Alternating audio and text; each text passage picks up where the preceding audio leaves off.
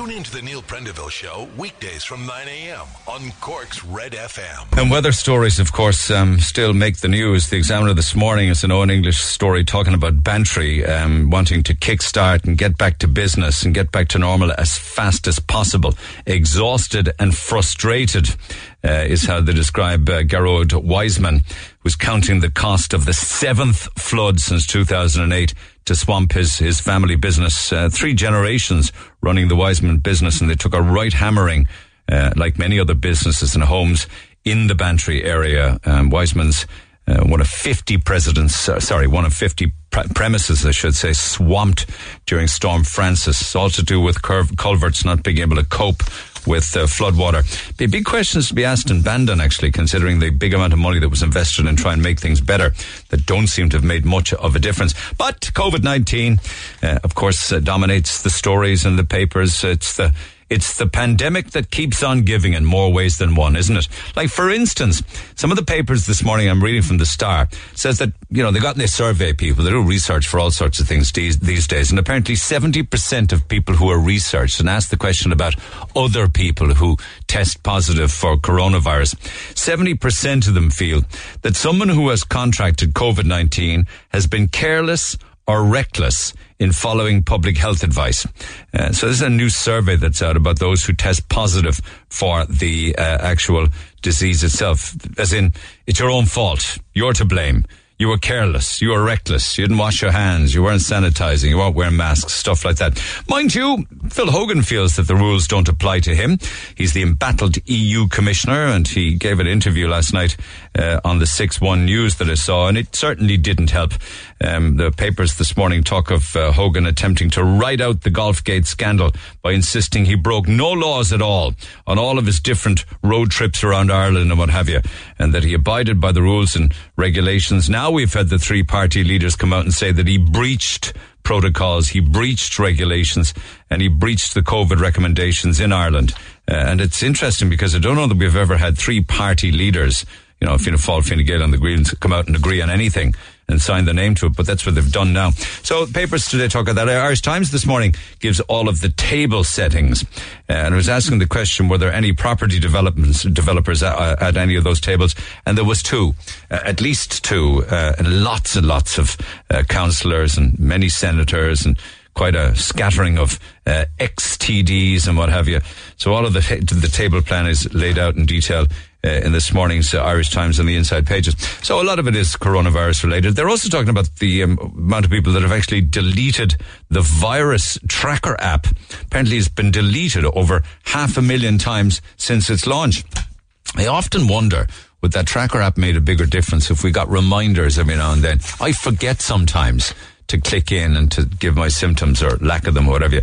Uh, and I think if you were reminded, probably would, you know, like, like anything. Van Morrison calls the whole thing pseudoscience and he wants to save live music. The Sun call it a rant, which I think is unfair. I mean, Morrison is entitled to his opinion. He's launched a campaign now against socially distant gigs calling it, uh, you know, he, it's, uh, he's calling on people to fight back against the pseudoscience and save the music industry. Um, he's talking about wanting to get his band back on the road and gigging again. And he makes many of the red tops today. Unemployment now is exceeding eight, uh, 23% as we head into the, well, the figure is for the second quarter, which would be uh, April, May, June.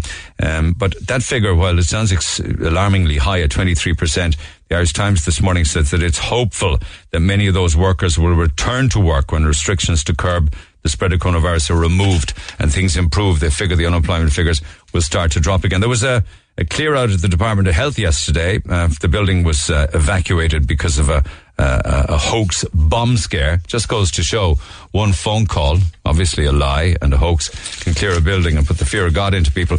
Another thing you should be very worried about is the amount of vacant positions in our hospitals around the country.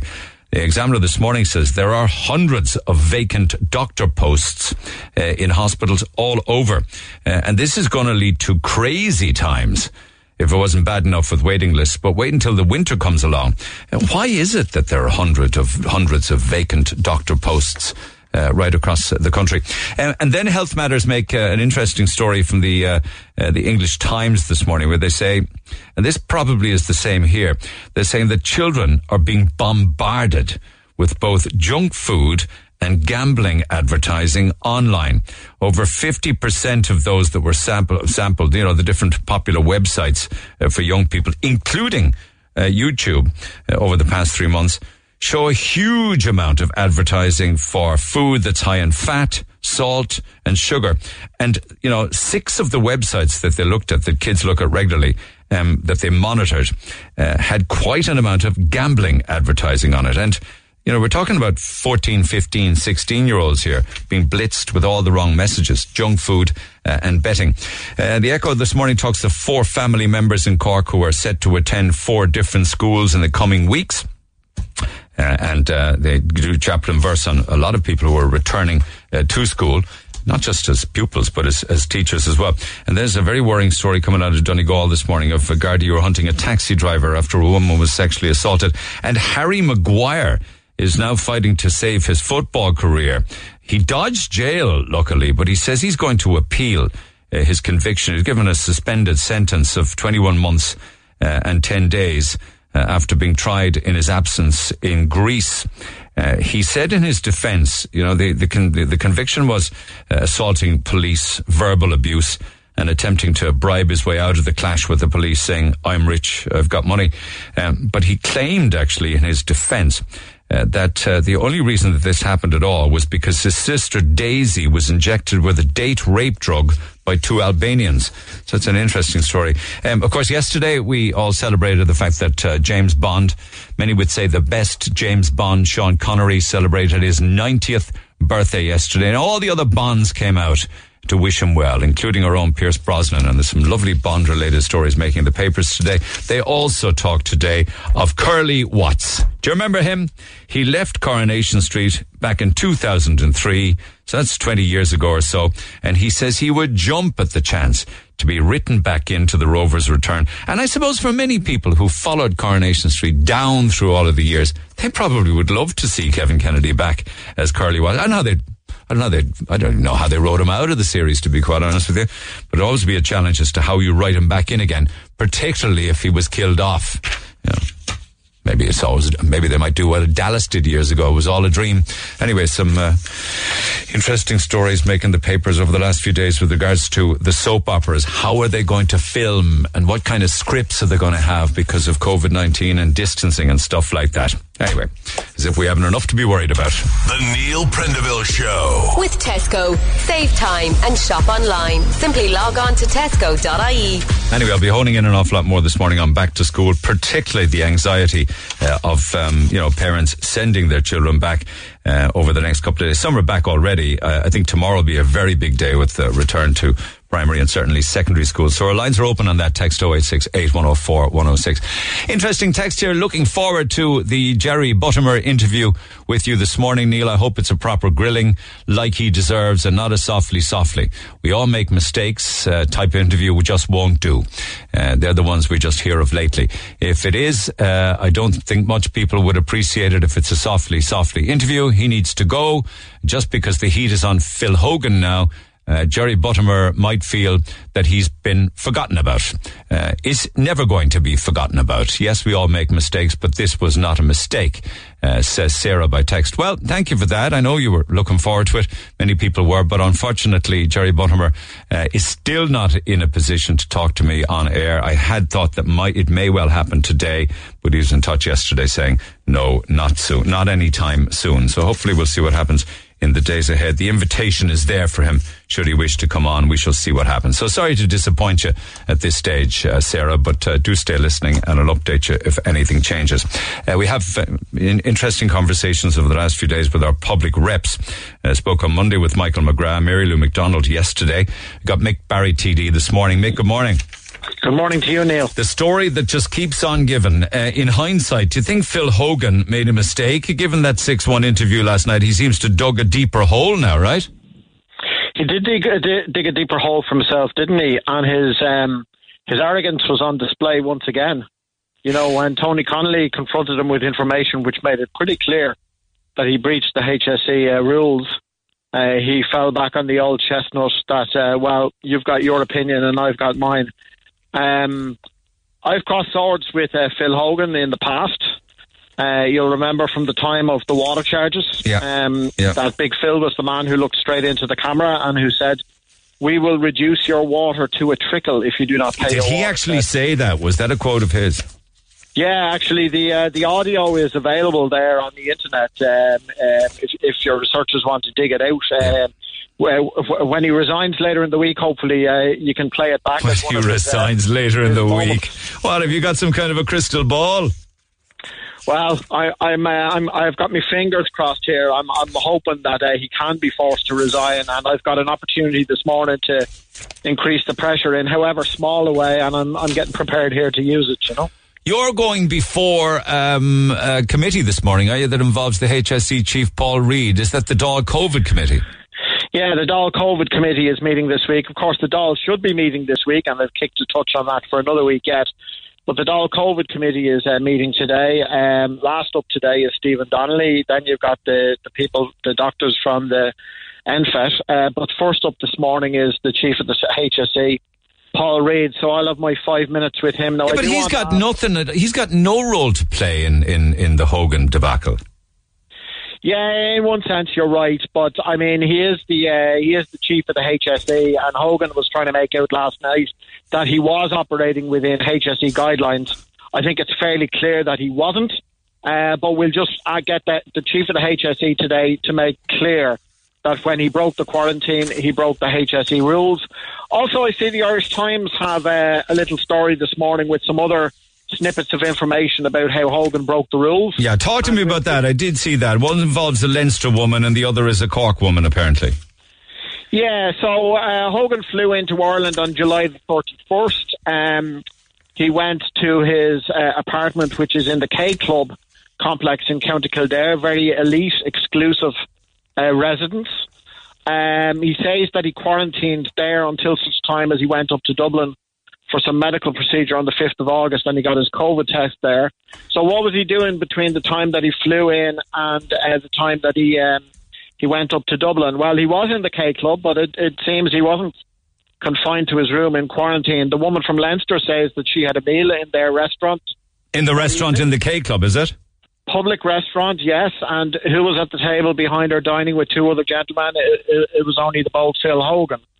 Uh, On and then, Friday, uh, the 31st of July, she said she saw him in the restaurant. Yeah, five, five or six days before his COVID test, the day he flew in from Belgium, uh, which is certainly a non-green list country by any standards. Uh, and then the Times interview a woman uh, who's a Cork woman who says basically that she saw him out and about within the K Club uh, during those four or five days. You know the the public areas within the uh, the uh, complex, uh, mixing fairly freely and strolling about the place. Um, so, I mean, that's clearly a breach of quarantine. But I'm just going to ask the boss of the HSE this morning to confirm that it's a breach of quarantine. Yeah, well, he should have been isolating. We all know that, although he, he, he doesn't necessarily agree. But he should have been isolating. But did he say that he was isolating for that period, 31st of July to the 5th of August? He did, yeah. He said he was isolating. Uh, He uh, self-isolated for the days up to the 5th. Kildare. So he, he, it, it does seem that he stayed in the K Club, but he wasn't in his room. He was out and about in the restaurant and uh, out and about in the complex. So is he? Would you think he could say I was isolating around the K Club? Well, that's not isolation, and, and I'll be asking the, the chief of the HSE to confirm today that it's not isolation. As I say, it's, it's, it's not going to make a huge difference, but if it's an extra ounce of uh, pressure and upping the temperature on uh, Mr. Hogan, well, that, that'll be uh, a bit of work for me to do this morning. Okay, so these two different individuals say that they saw him around the K Club, having dinner in the K, K Club, walking around the resort at a time when he claimed that he was isolating in his house or apartment within the K Club. All right, so um, actually, why why wasn't there the same amount of uh, annoyance or anger? Didn't Micheál Martin fly out of the country, and didn't Billy Kelleher fly into the country? Uh, Billy Kelleher flew into the country. Uh, and Billy Kelleher, um, the whistle was blown there. Yeah. Um, he, broke the guidelines very clearly. So why isn't anybody screaming and roaring for his head at the time? I mean, he's an MEP. Um, what Billy Kelleher did uh, was raised. Uh, it didn't seem to evoke the same kind of public furore Uh, I think what what has tended to happen here is that after the way they tried to stop unemployed people at the airports in July, give the pay increase to the junior ministers, and the whole thing about the resignation of Cowen, that uh, what happened at the, the golf club in North Galway just was the last straw for people, particularly when 81 individuals were involved. Uh, all of the, the so-called great and the good of, of, of the elite within uh, Irish society. And that's an interesting point, actually, that I'm not sure really has been fully drawn out in the debate around it yet. Um, you know, the, the establishment, what socialists might call the ruling class, do a lot of their business outside of official structures. There's no minutes taken of the decisions that are made on the golf courses. And uh, we see here uh, a coming together of TDs, senators, EU commissioners, High Court judges, actually an ambassador from a dictatorship, uh, Morocco. And I doubt if the only business that was being done over those two or three days was uh, pitching and putting and driving the so ball. So you think that business is done there and favours are traded at these events? Absolutely, yes. Uh, and I think that uh, it's it's an exclusive uh, club where um, um, you know basically the, the the rich plan how to stay rich and to keep the ordinary people in their place. Okay, did you get an invite?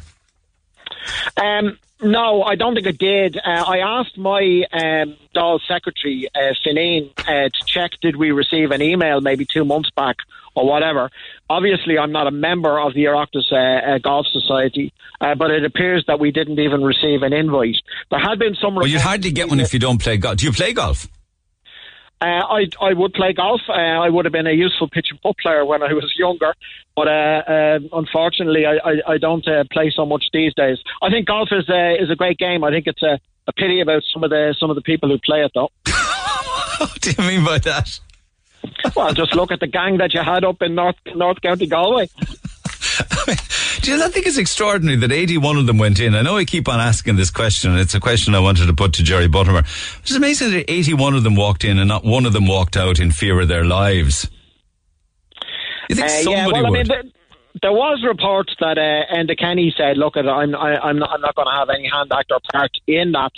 Um, but he kept stum about it. He certainly didn't uh, seem to be ringing Varadkar or the media or anything like that. He just he just kept it as a personal matter when he should have blown the whistle on it, you know. Mm, okay, so let's see what happens then this morning. Um, this is a story that keeps on giving, but your money is on what? Hogan resigning or being sacked by his EU boss? Which?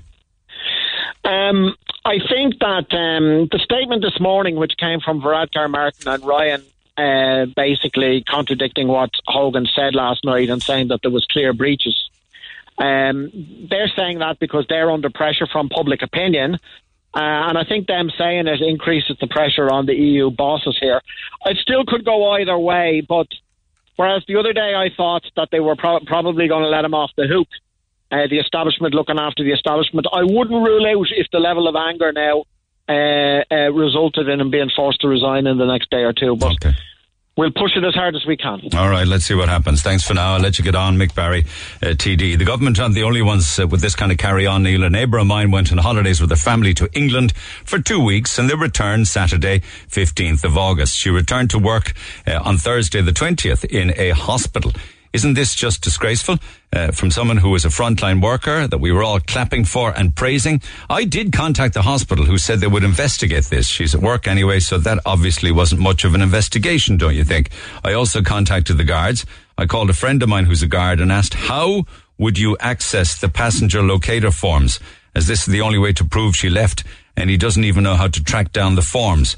Uh, what do you think? Well, I think it's a very, very, I know it's a very unfortunate thing that she did what, her, what she did, but it's also awfully unfortunate that we're at a time now where we're looking at our neighbours and reporting them and calling their jobs and calling the guards. Huh? During the pandemic, uh, pro- protocol and procedures should be sidelined and both the Commissioner and the Chief Justice should be dismissed. Um, it's what the people of Ireland want to alleviate them uh, from this scenario. The pandemic has made it necessary to change other rules for all members of society. Change the rules now for the judiciary. Uh, I think it's time for the government to go. They've lost the confidence of the people, especially after Golfgate. Uh, people hired them to do a job. The people now have to have a say and sack them all. Call a general election. Uh, one solution to the Phil Hogan saga: why not replace him in Europe with Varadkar? Leo is well thought of in Europe and he could be well capable of taking over Hogan's position in Europe during this crucial Brexit time. Leo has his sights on Europe anyway, says Bill. I didn't know that. Sad reflection of the country when people want Varadkar back as leader. Uh, the reason it took him five counts to get back into power was he was not up to the job anyway. The basics of society were a mess under him, such as the housing crisis, homelessness, health, all in a dire situation. Actually, our choice of leaders in power at the moment is actually as bad as America. And another one or two, if the invites for the golf event were sent out two months ago, did anyone not think we're in the middle of a pandemic? Maybe we should cancel it. How would they know what position the country would be in two months later? Uh, morning, the Gardaí have been very quick to inspect premises when they're possibly in breach of guidelines. Why didn't the local super instruct his officers to break up the gathering? Or was he at it as well? No, he wasn't. He wasn't. I looked at the, the guest list this morning. Uh, you said that this was a Fianna Fáil golf classic. It wasn't. It was an Oireachtas golf dinner. Uh, it is important that you correct that. You're absolutely right. I did at one stage incorrectly say a Fianna Fáil golf classic. It was cross party. Back after the break, text 0868 104 106. Tara is standing by. Thank you, Tara. Just give me two minutes. This is the Neil Prendeville Show. Tweet the show at Neil Red FM. 104 to 106 Red FM. Reams and reams and reams of texts from parents who are very, very worried and anxious about the return of school. Um, here's an interesting one. Very nervous that loads of UCC students throughout Ireland apparently went to Greece on holidays last week. They've loads of younger siblings in secondary schools. One lady was talking, I was talking to said her daughters and friends had all gone uh, to Greece. Uh, and there's many more like that. I don't think the kids should go back because cases are going up. I'm sick with worry sending the kids back. There should be a choice if parents want to send them or not. The parents can do work at home with them if they are able to. I don't know if there's any clarification even as to what would happen to a parent who didn't send a child to primary or a teenager to secondary school. Tara, good morning. Good morning, Neil. Your, yours are much younger than that, though, aren't they? Yeah, I have a preschooler who was start his second year of preschool yesterday, and he has a boy who's due to start um, third class um, today week. This day week. Um, and what, what are your plans? Did you send the preschooler back yesterday? No, I didn't send the preschooler back yesterday, Neil, because he's high risk, and I'm kind of unsure of like like I think it's just a bit unclear to parents of what the plan is, you know. So in my son's preschool, there's 17 children and three teachers, so that's 20 people he will be mixing with outside of his family home, and he's high risk. And do you mind me asking, you don't have to answer but yeah. in what way is he high risk? He has cerebral palsy.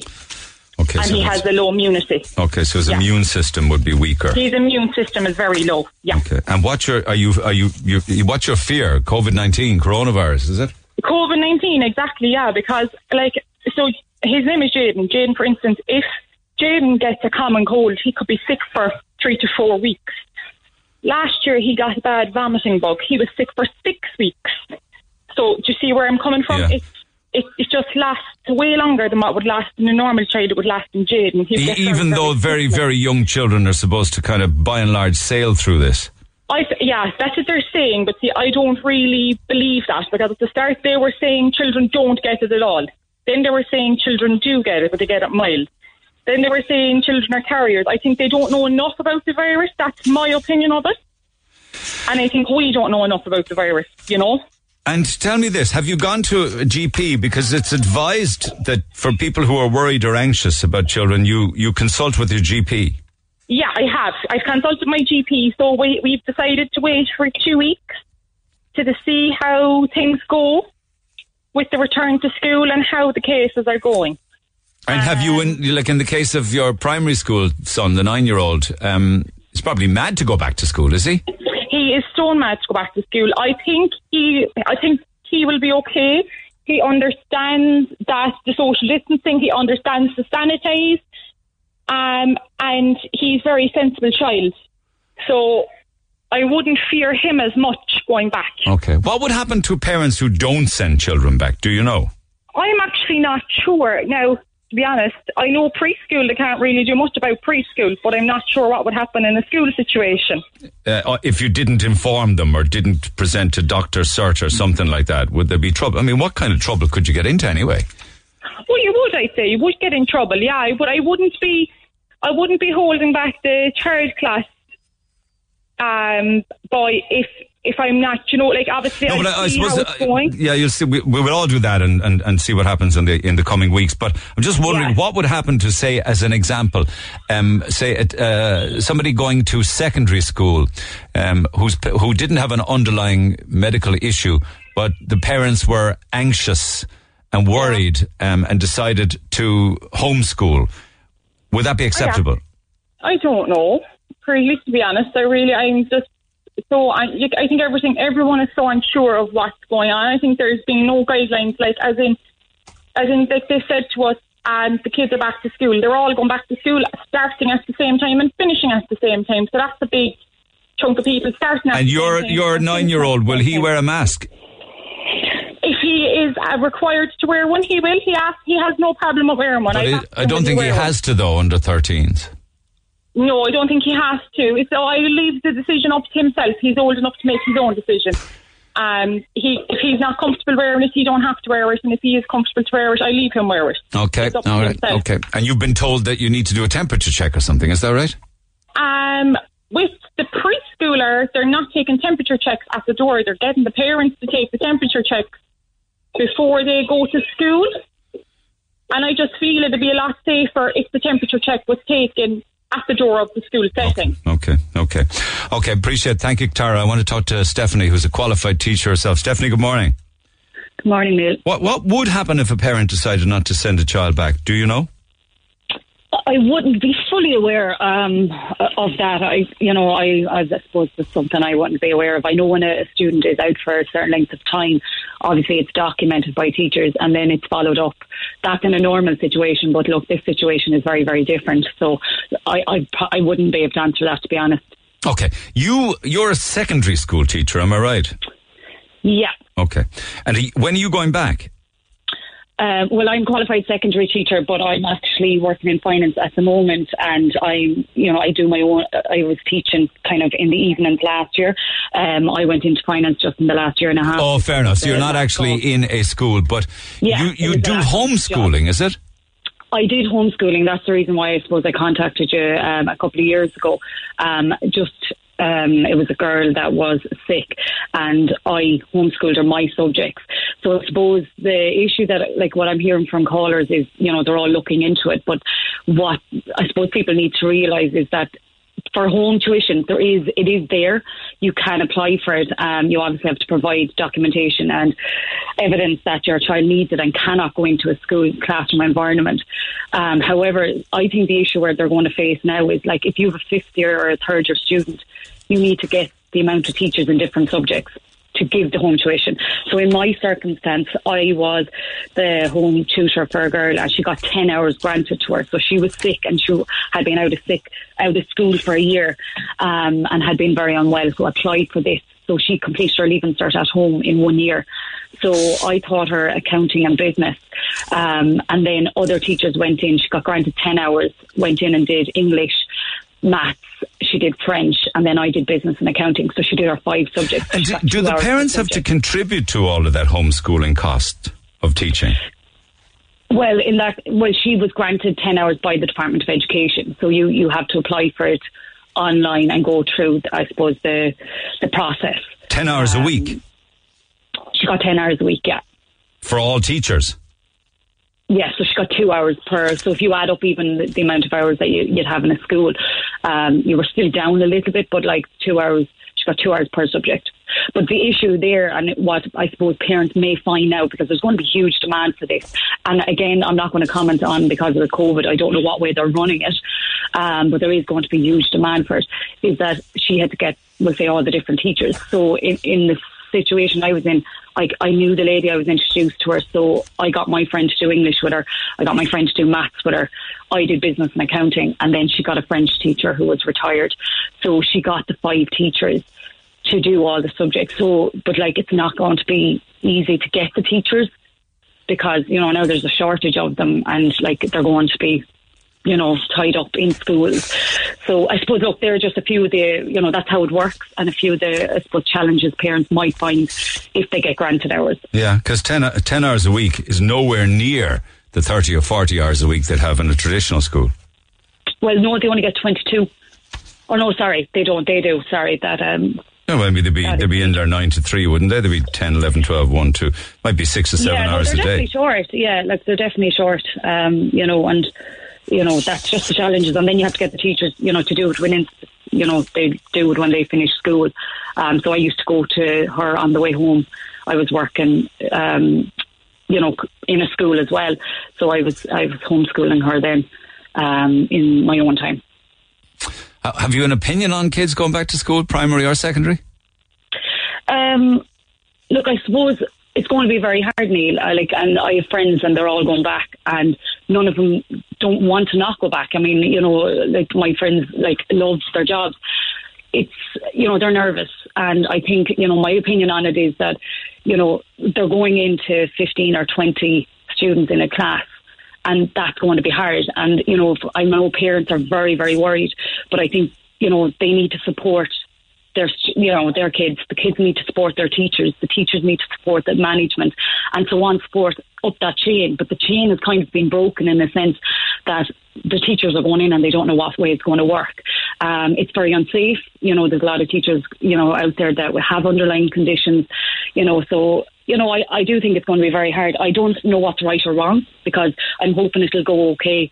Like my, I, you know, long term plan is to get back into teaching, and this year was a year I was going to, you know, look at it, but it's up in the air. And if I go and teach and the school's shut down, you know, you're out of work.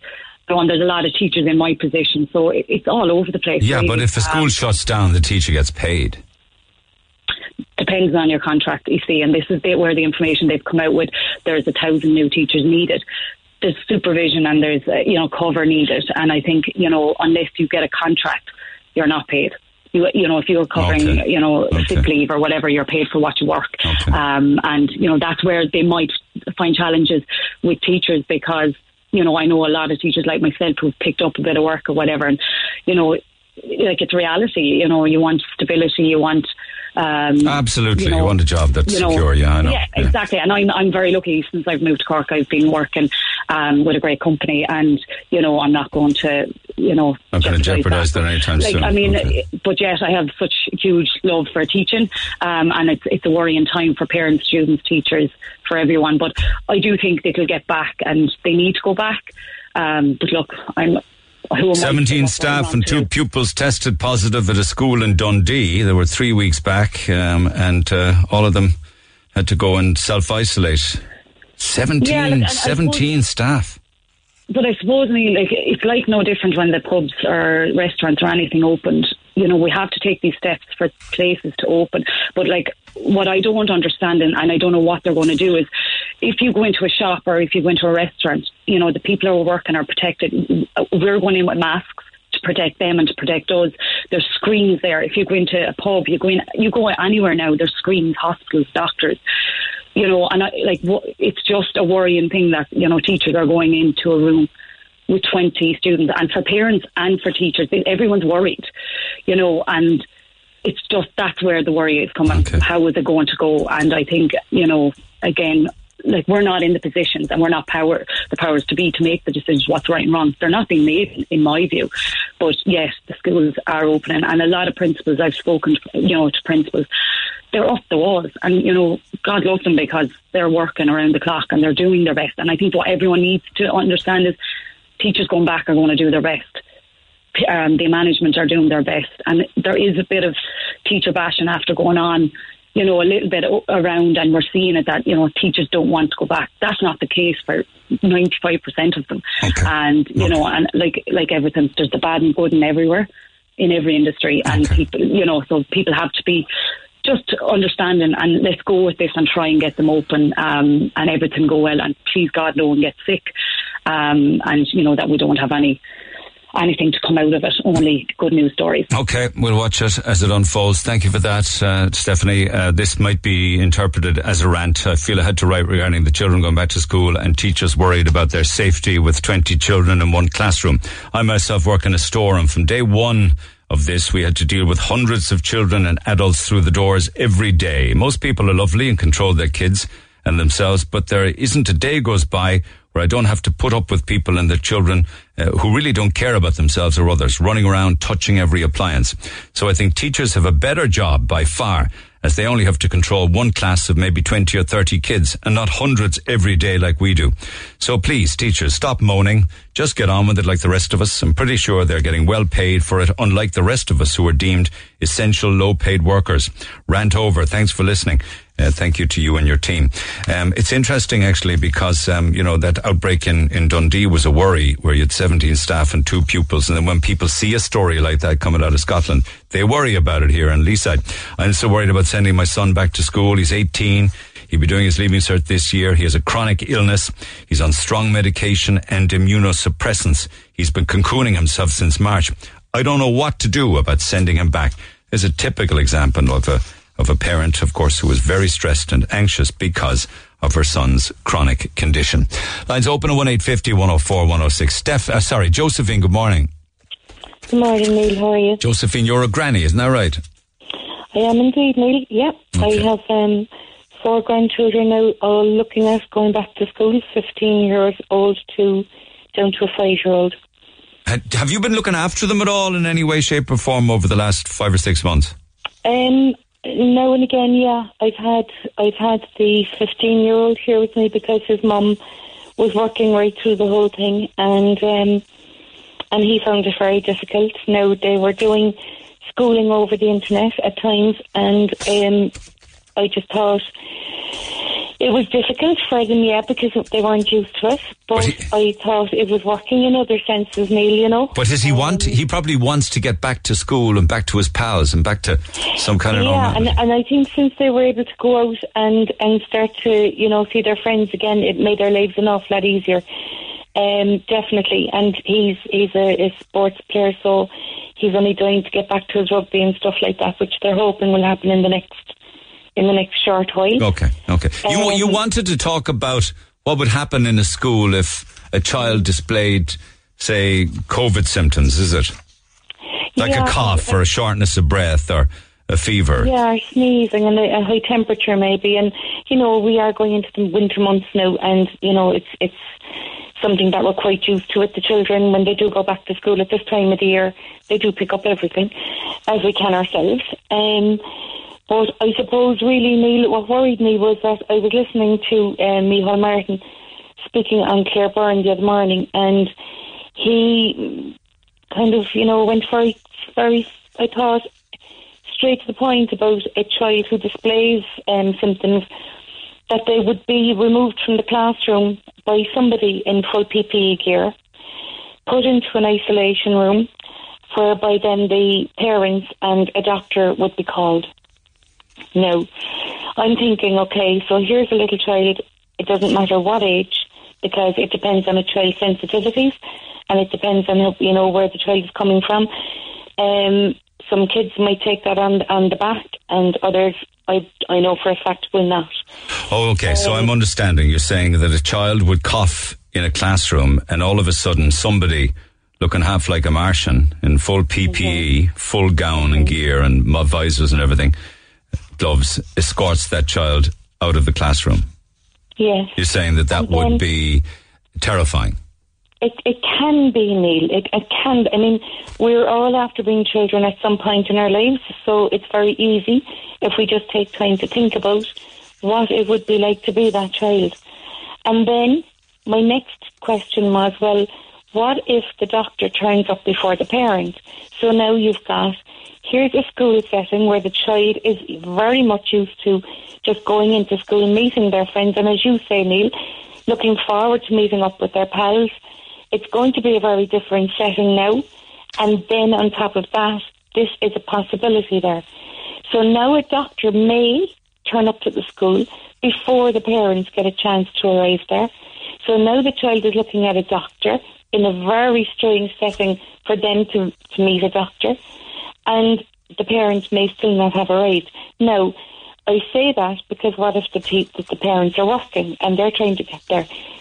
Possibly, maybe somebody like a granny or whoever is, you know, entrusted with the care of the child may arrive before the doctor, and that would be most hopeful.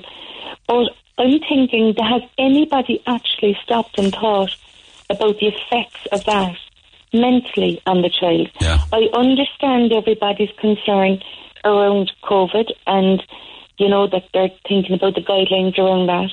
But I'm very concerned that there doesn't seem to be any talk about what the effects of that procedure could be on that child. And when I did put out that comment under um, this live line show, um, I, I was picked up in my comment by a lady that I didn't I didn't know her, but it transpired she was a teacher, and her comment to me was that well, as teachers we're following guidelines and doing as we're told, and I, as I understand that, Neil, I still feel that we have a duty to all children, not just the children that we're trying to protect from COVID, but for all children. And if you're going to take that child, I mean, we all are quite aware, I'm sure, at this point, that the mental health in this country is appallingly um, neglected. Okay, so in the event of you having any power to change what's been planned, what would you do differently? I think, I think actually, uh, Neil, what needs to happen here is that I think first kick off, I think they've jumped into this without giving it any thought. I think they should have sat with a lot of different disciplines and decided a best way forward to handle that. I don't think they've done that. I think they've been paid enough money to actually think before they leap. Um, personally, I, I'm not 100% sure because you do have to remove the child from the classroom. So tell me how you would do it differently. Well, I think it- maybe it mightn't be a bad idea if they had counsellors employed now in the school settings. I think that should have happened anyway. I think it's something that should be. Do you think it's over the top then for PPE, somebody in PPE to arrive into the class and escort a child out? Well, you see, Neil, if you're talking about somebody displaying COVID symptoms, then do we have a choice for them to come in with or without P- PPE gear? I don't think so. But what I do think is that to call a doctor and call the parent, I think what you need is somebody who understands what that little child might be going through to see somebody coming with that. So, you know, before it even happens, that maybe it's explained to every single child that this is a possibility. Take them, take them and show them the little isolation room. Maybe have some stuff there like a colouring book and crayons or whatever. What I'm just making mm. suggestions. Mm. Maybe not colouring book and crayons, maybe plastic toys that can be actually cleaned.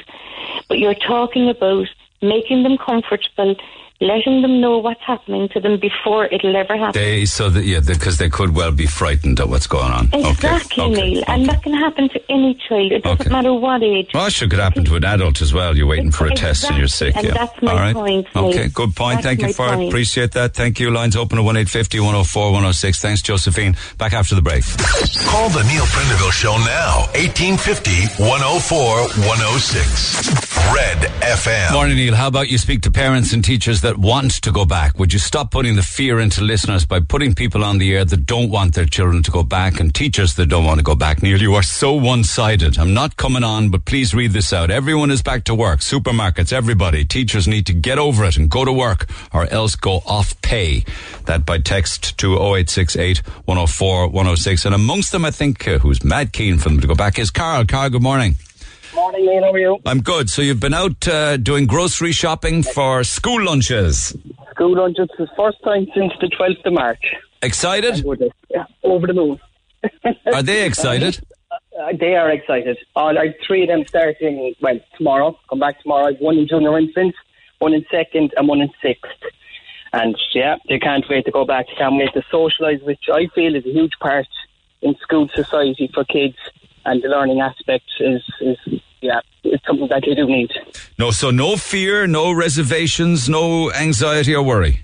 No, not from my side, not from my students. I have great um, confidence in the school. They have taken procedures from HSE and the who the World Health Organization, and we've been updated nearly every week on what the school have been doing and their structure they have in place. So, Okay, so are they aware of what Josephine was saying that if they cough in the class, somebody will come in in a full PPE suit with visors and masks and gloves and everything and, and walk them out? Yeah, I think that's a bit. I think that's a bit extreme. Somehow they're young kids still, especially in primary school. I have spoken to them all right in terms of if they do feel unwell, if they're coughing or anything like that, what needs to be done. But uh, I just think somebody walking in is a bit extreme for young kids. Well, that apparently is what will happen. Yeah, it's just something that we'll have to deal with in the cases if it does. It's happen. you're dead right. We'll just have to deal with it and see if it works out, and and if it doesn't, then come up with Plan B. That this, like I've saying to people, like, when the influenza came about hundred years ago, how did people survive with it? Like the COVID now is going to be the new influenza, the new flu. We got to live with it. We got to just follow procedures and what the com- country are giving us and the World Health Organization. You think there's an amount of fear mongering attached to all of this, then that like that people are just because of all of the information they're being bombarded with. For a certain age group, yes, I do feel there is. For the elder people, all right, yes, there is a um, big, big fear factor behind it. And I've spoken to quite a lot of elderly people, and they feel the same thing as well. So, Yeah, yeah. Okay, all right. So my, be my age, I'm not too concerned of my age. I'm in Oh. my 30s, so I'm happy to go about my business every day. Okay, good luck with tomorrow. They're all packed Yeah. up and ready to go. Listening to all the hoo ha about children going back to school, I'm not long back from spending six weeks in a caravan park. There was absolutely no social distancing whatsoever between any kids and their friends. They were all in and out of each other's mobile homes, in and out of different cars. Please stop all the scaremongering about anxiety and let us try to get back to some sort of normality, uh, says Caroline. The Neil Prendeville Show. With Tesco. Save time and shop online. Simply log on to tesco.ie. I'm going to be doing an awful lot of emails, texts, and calls with regards to our um, bill paying this week, and I'll be doing a lot of it this morning. Um, uh, we've got uh, over two grand to spend, courtesy of ourselves and Ballincollig Credit Union. We're into day three. Big response by text and email, so I'll be reading out those texts and emails. They're all lovely stories in their own right, and we'll get some calls on air as well. You still have some days to get involved. You want me to pay a bill or pick up an expense for you, just share the story with us. Text 0868 104 106. Email neil at redfm.ie. Mick says, once we get back to normal, we're going to see spikes, especially in schools for obvious reasons, like we've seen spikes since restrictions began to be lifted. We still have to observe the protocols, maybe even increase them, but we need to return to some semblance of normality soon. Helen says children have to go back to school. It's up to the parents to make sure their child's their children are well warned about the virus and to stick to the rules of the school. Uh, and what the teachers want them to do. This is nothing but scaremongering, says Selena. The kids need to go back to school. Their education and mental health is of utmost importance. If the teachers don't want to go back to school, stop their wages. Put them on a COVID payment. See how long before they'll go back. The school with the outbreak in Scotland was Scotland, not Ireland. Let's think about our own first. Let the kids go back to normality. They've been through enough finger pointing. If you don't want to send them back to school, that's your decision, but schools need to open. We have to try to live with this virus as best we can. Morning, says Angela. The kids are all over each other in playgrounds at the moment anyway. Kids are going on play dates and they're going shopping again. If the schools close, the playgrounds should close. It's scary for all mums, says Shirley. My kid starts back next week. We kept them safe for five months. I'm really worried about my son going back and my daughter starting primary school. If your kid catches the virus in school, they're going to come home and give it to the family. Stephanie says both my sons will not be returning to school until I deem it safe. Uh, a teacher herself told me she can't see the schools staying open past the first month. Hmm. Interesting. Uh, keep those texts coming. Text 0868 104 106. There's been a bad accident by the credit union in Farranree um, in the last hour. Um, cars hit uh, is on his head apparently. Uh, so please be aware of that. If you're in the area, try and avoid it. And hopefully emergency services are there and everybody's all right. So that's a bad accident by the credit union in Farranree this morning, lads. Uh, meanwhile, Michael, good morning. Good morning, Neil. Uh, I'm jumping all over the place this morning. We're, we're back on, on Phil Hogan. Your thoughts? Well, uh, you know, while we're all trying to get ready, I, I'm involved in school transport, and we can go back to that in a minute. You're involved in schooling, is it? No, in school transport. Okay, I'll talk to you about that. But anyway, um, we'll go back to that. No, while um, look at this game that's being played, I'm not even a supporter of his of, of his party or himself, but uh, when we're all trying to get on with our life, it's like a game that's being played by idle politicians. Like, you know, Phil Hogan's scalp isn't going to help me, the people down in Bantry who are trying to clean up their premises after the floods.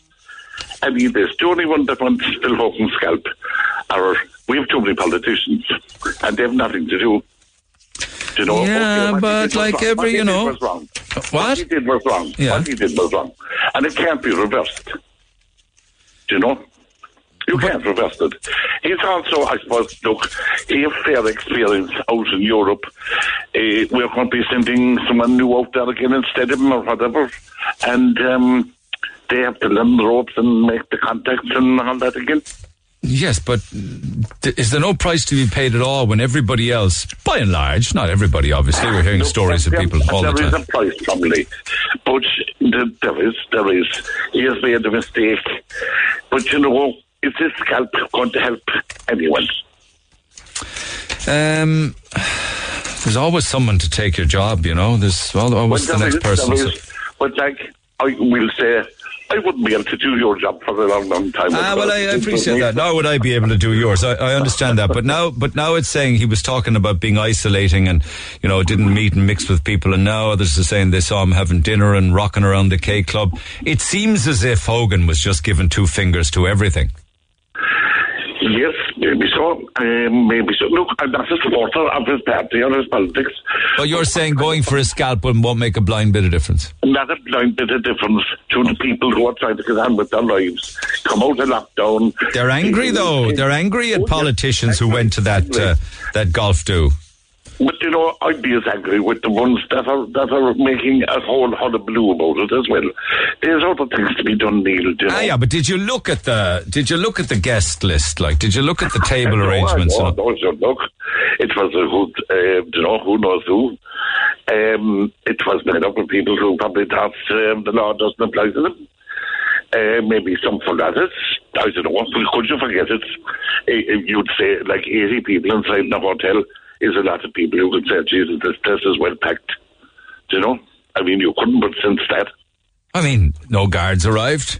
Uh, did the No, Taoiseach no. did the Taoiseach know about it or not? Um, you know what? But what was the role of the hotel here? Surely they should have known. Were they were they not watching the news the night before when uh, guidelines changed and gatherings reduced? I mean, you know, it's like Oh, there's an awful lot of things. But the amount of time that it's getting and the politicians in it, and just, there, there, it's like a game. Who's going There was judges there, there was TDs there, there were senators there, there were property developers there, there was um, uh, actually an awful lot of uh, retired TDs, there was doctors there. I mean, like, on, on people who should know better. what's the doctor doing there? Like, surely be to I God, know. he'd have known. Yeah, I know, I know. But it's just, it's like a time when they have far so much more important stuff. It could be dealt with. But it's part of the important stuff. It's part of people like being asked to do the right thing. Well, you know, it, it probably is. But then when you look, say, on the news last night and people crying that premises flooded, all these things, the last thought in their head was Phil Hogan and this thing. I don't You know know? about that. I'm quite sure that there are businesses down in Bantry, and some of them may have been saying, uh, "Here we are, flooded out yet again, Yeah. stock wrecked, the business wrecked That's in the middle of COVID nineteen, doing all of the right things, right?" And then That's they, right. they, they they equally then could finish their thought by saying, "And then you have these idiots above in Clifden Well, not doing the right thing." That's, you know, that's exactly of the right words. Anyway, that's that's your thoughts on that subject. Now, are, have you have you buses that will be taking I kids to school? buses yes, that will take kids to school, and we're hoping that everything is the, the amount of work the schools have done and the teachers and everyone that it should go, it should roll, it should roll out safely, and everything will be above board. Okay, and have you started yet? No, we're starting tomorrow. Okay. we're going to Douglas to the school in Douglas tomorrow. And will the buses be full or is it reduced capacity? no, they will be kind of as they were. Okay. You will have some that will be full. Um, Have you been given any uh, special guidelines to operate? Well, we have as far as, as far as safety and and, and all the um, gels and different, you know, uh, separate thing for the driver. There's another one then for, for the children where the mountains that um, you know, as far as clean their hands every time they're in or the bus and all this. and they will have all that. All that stuff will be in the bus.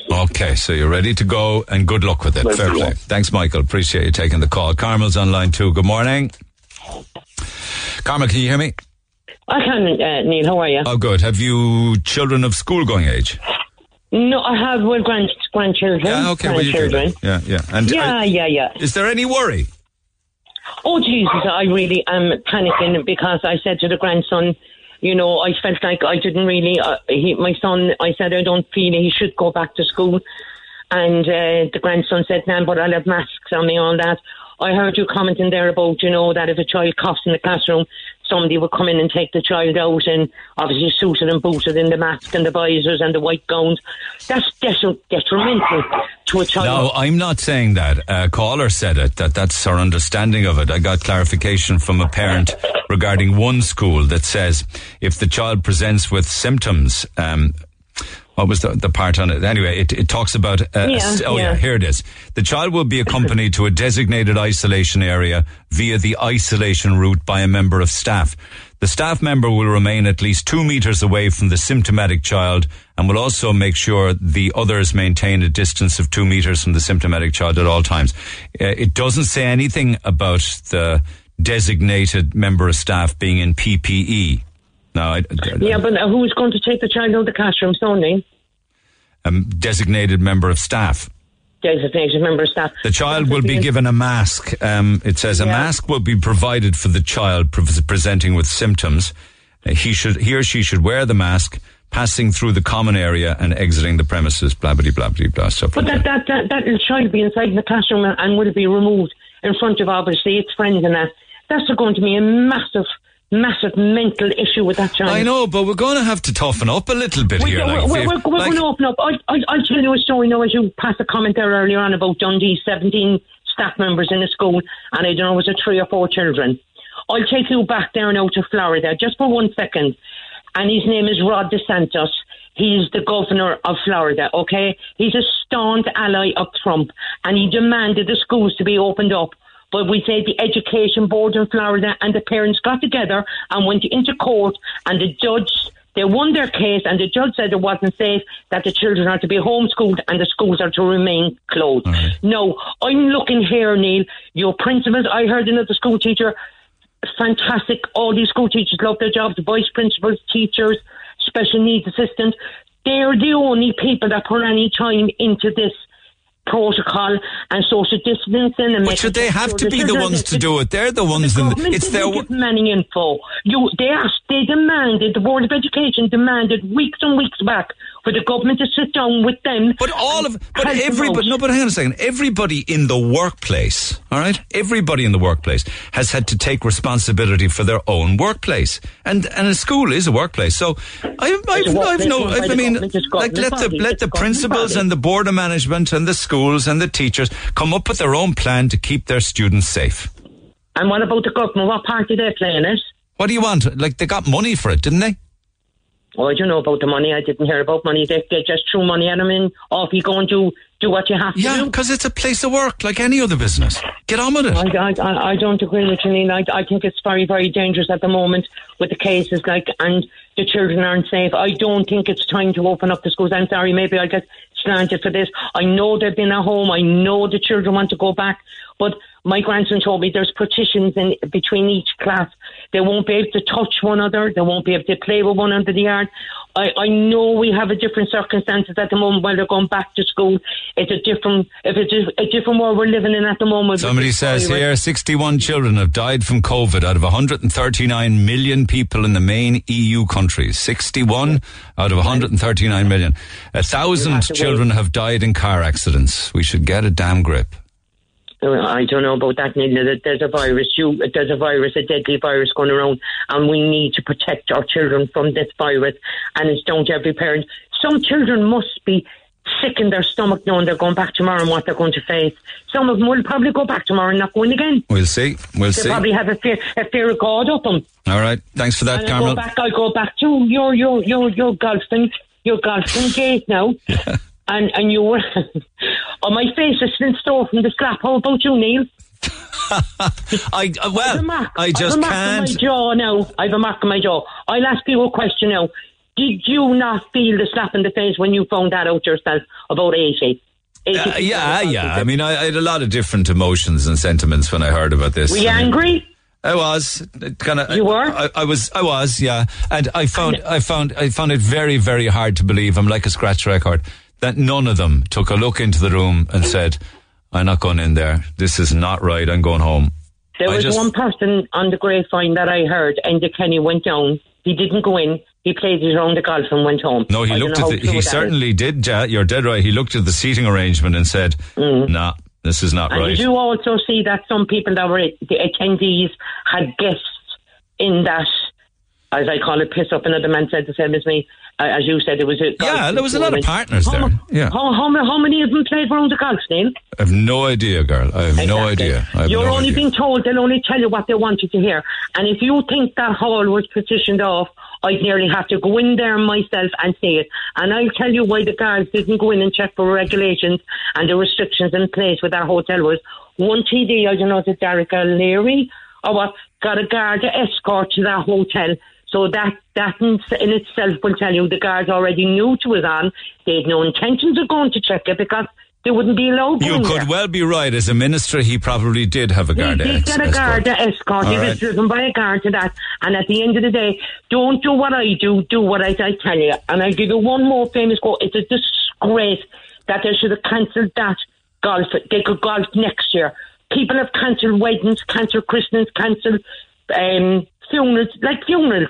People have big families. Sorry, we can only have 10 at I the know, funeral because that's all we're allowed. Know. But I'll give you one quote, and you can, they're a disgrace. Mr. Lettuce, Mr. Smithers, and Mr. Veruca should be ashamed of their life. Now, they're my names to them because they make me sick in my stomach. Mr. I'll give you Lettuce, one- Mr. Lettuce is Eamon Ryan from the Green Party anyway. Yeah, Mr. Smithers is me, is Micheál Martin, and Mr. Veruca is Leo Varadkar. All right, Carl, thanks for that. Cheers, Carmel. Andrew, good morning. Morning, Neil. How you doing? They shouldn't go back. Shouldn't go back. Schools. Well, I, I think the younger kids that they shouldn't go back. You know, how how can you police the younger kids? Uh, one teacher inside the classroom with 20, 25 kids. You know. Yeah, but apparently the younger they are, the safer they are. It's the teens in secondary school that uh, would be the worry, surely be to God. Yeah, well, every every parent would be worried if it was my thing. I'd keep them back until there's a vaccine. You know, I work for uh, Limerick Regeneron, and they're doing the human trials at the moment. You know. On a vaccine, is it? Sorry. On a va- no, it's just your line's breaking up. Vac- you work for a yeah, company a- that's do- doing trials on a vaccine. Yeah, Regeneron in Limerick, yeah. And they're doing human trials at the moment in America for prevention and for cure. But that could be a year. Uh, they're talking about it uh, early next year, Lee. Ah, well, you know, you know that's it, it, there's even a, a risk in that. It could be early as next year, but it may not. Yeah, well, you know, they're confident above there, you know, and, you know. But I'm just saying, like, you there's a, mil- is there a million kids are going back to school? That's a good question, actually. What is the number? Yeah. You know, like, you know, just look, look, Cork, Cork are doing so well, Munster are doing so well, you know, I'd be up and walking, the people, people be saying to me, what are you doing down in Cork, you know, you've low, you've, you've low uh, uh, viruses and all that, you know, so, you know, just be careful in the schools, I think it's going Well, to be you know, not just schools, those- but what are the co- how are the colleges going to bounce in September with regards to uh, Yeah, lectures? have a daughter. She's in her third year as well, and we don't know either, you know. But yeah, yeah, you know, it's just to be safe, you know. You All right, like stay that. safe, keep them closed. Okay, appreciate it. Thanks, Andrew. Much obliged. Schools need to be more flexible, says Vicky. They need to have video recorded classes like they do in university. There are no privacy issues. Kids aren't on camera. Online working at the start of lockdown worked really well, well didn't it? Uh, my secondary school daughter, um, they need to see their teacher actually teaching as opposed to getting work to do from a teacher and working for themselves. Um, I'm quite sure. Oh, yeah, and that and that could be done online. I see what you're saying. Yeah, uh, I just want to say that with regards to the golf dinner attendees, each and every one of them should be fired. There are no excuses. Phil Hogan needs his pension pulled along with anyone else who broke the law while in office uh, or who allows penalties to be squashed. Um, are you suggesting that the guard who let Phil Hogan away with a caution should also be should also be sacked? I'm a mum of four kids, one in primaries, one in secondary, and one who's starting college. So you got a, tri- a triple whammy going on. Please don't get me started on the disaster that is the Leaving Cert. We have a child already in UCC. My guy in primary school is due back Thursday. My lad in secondary next week.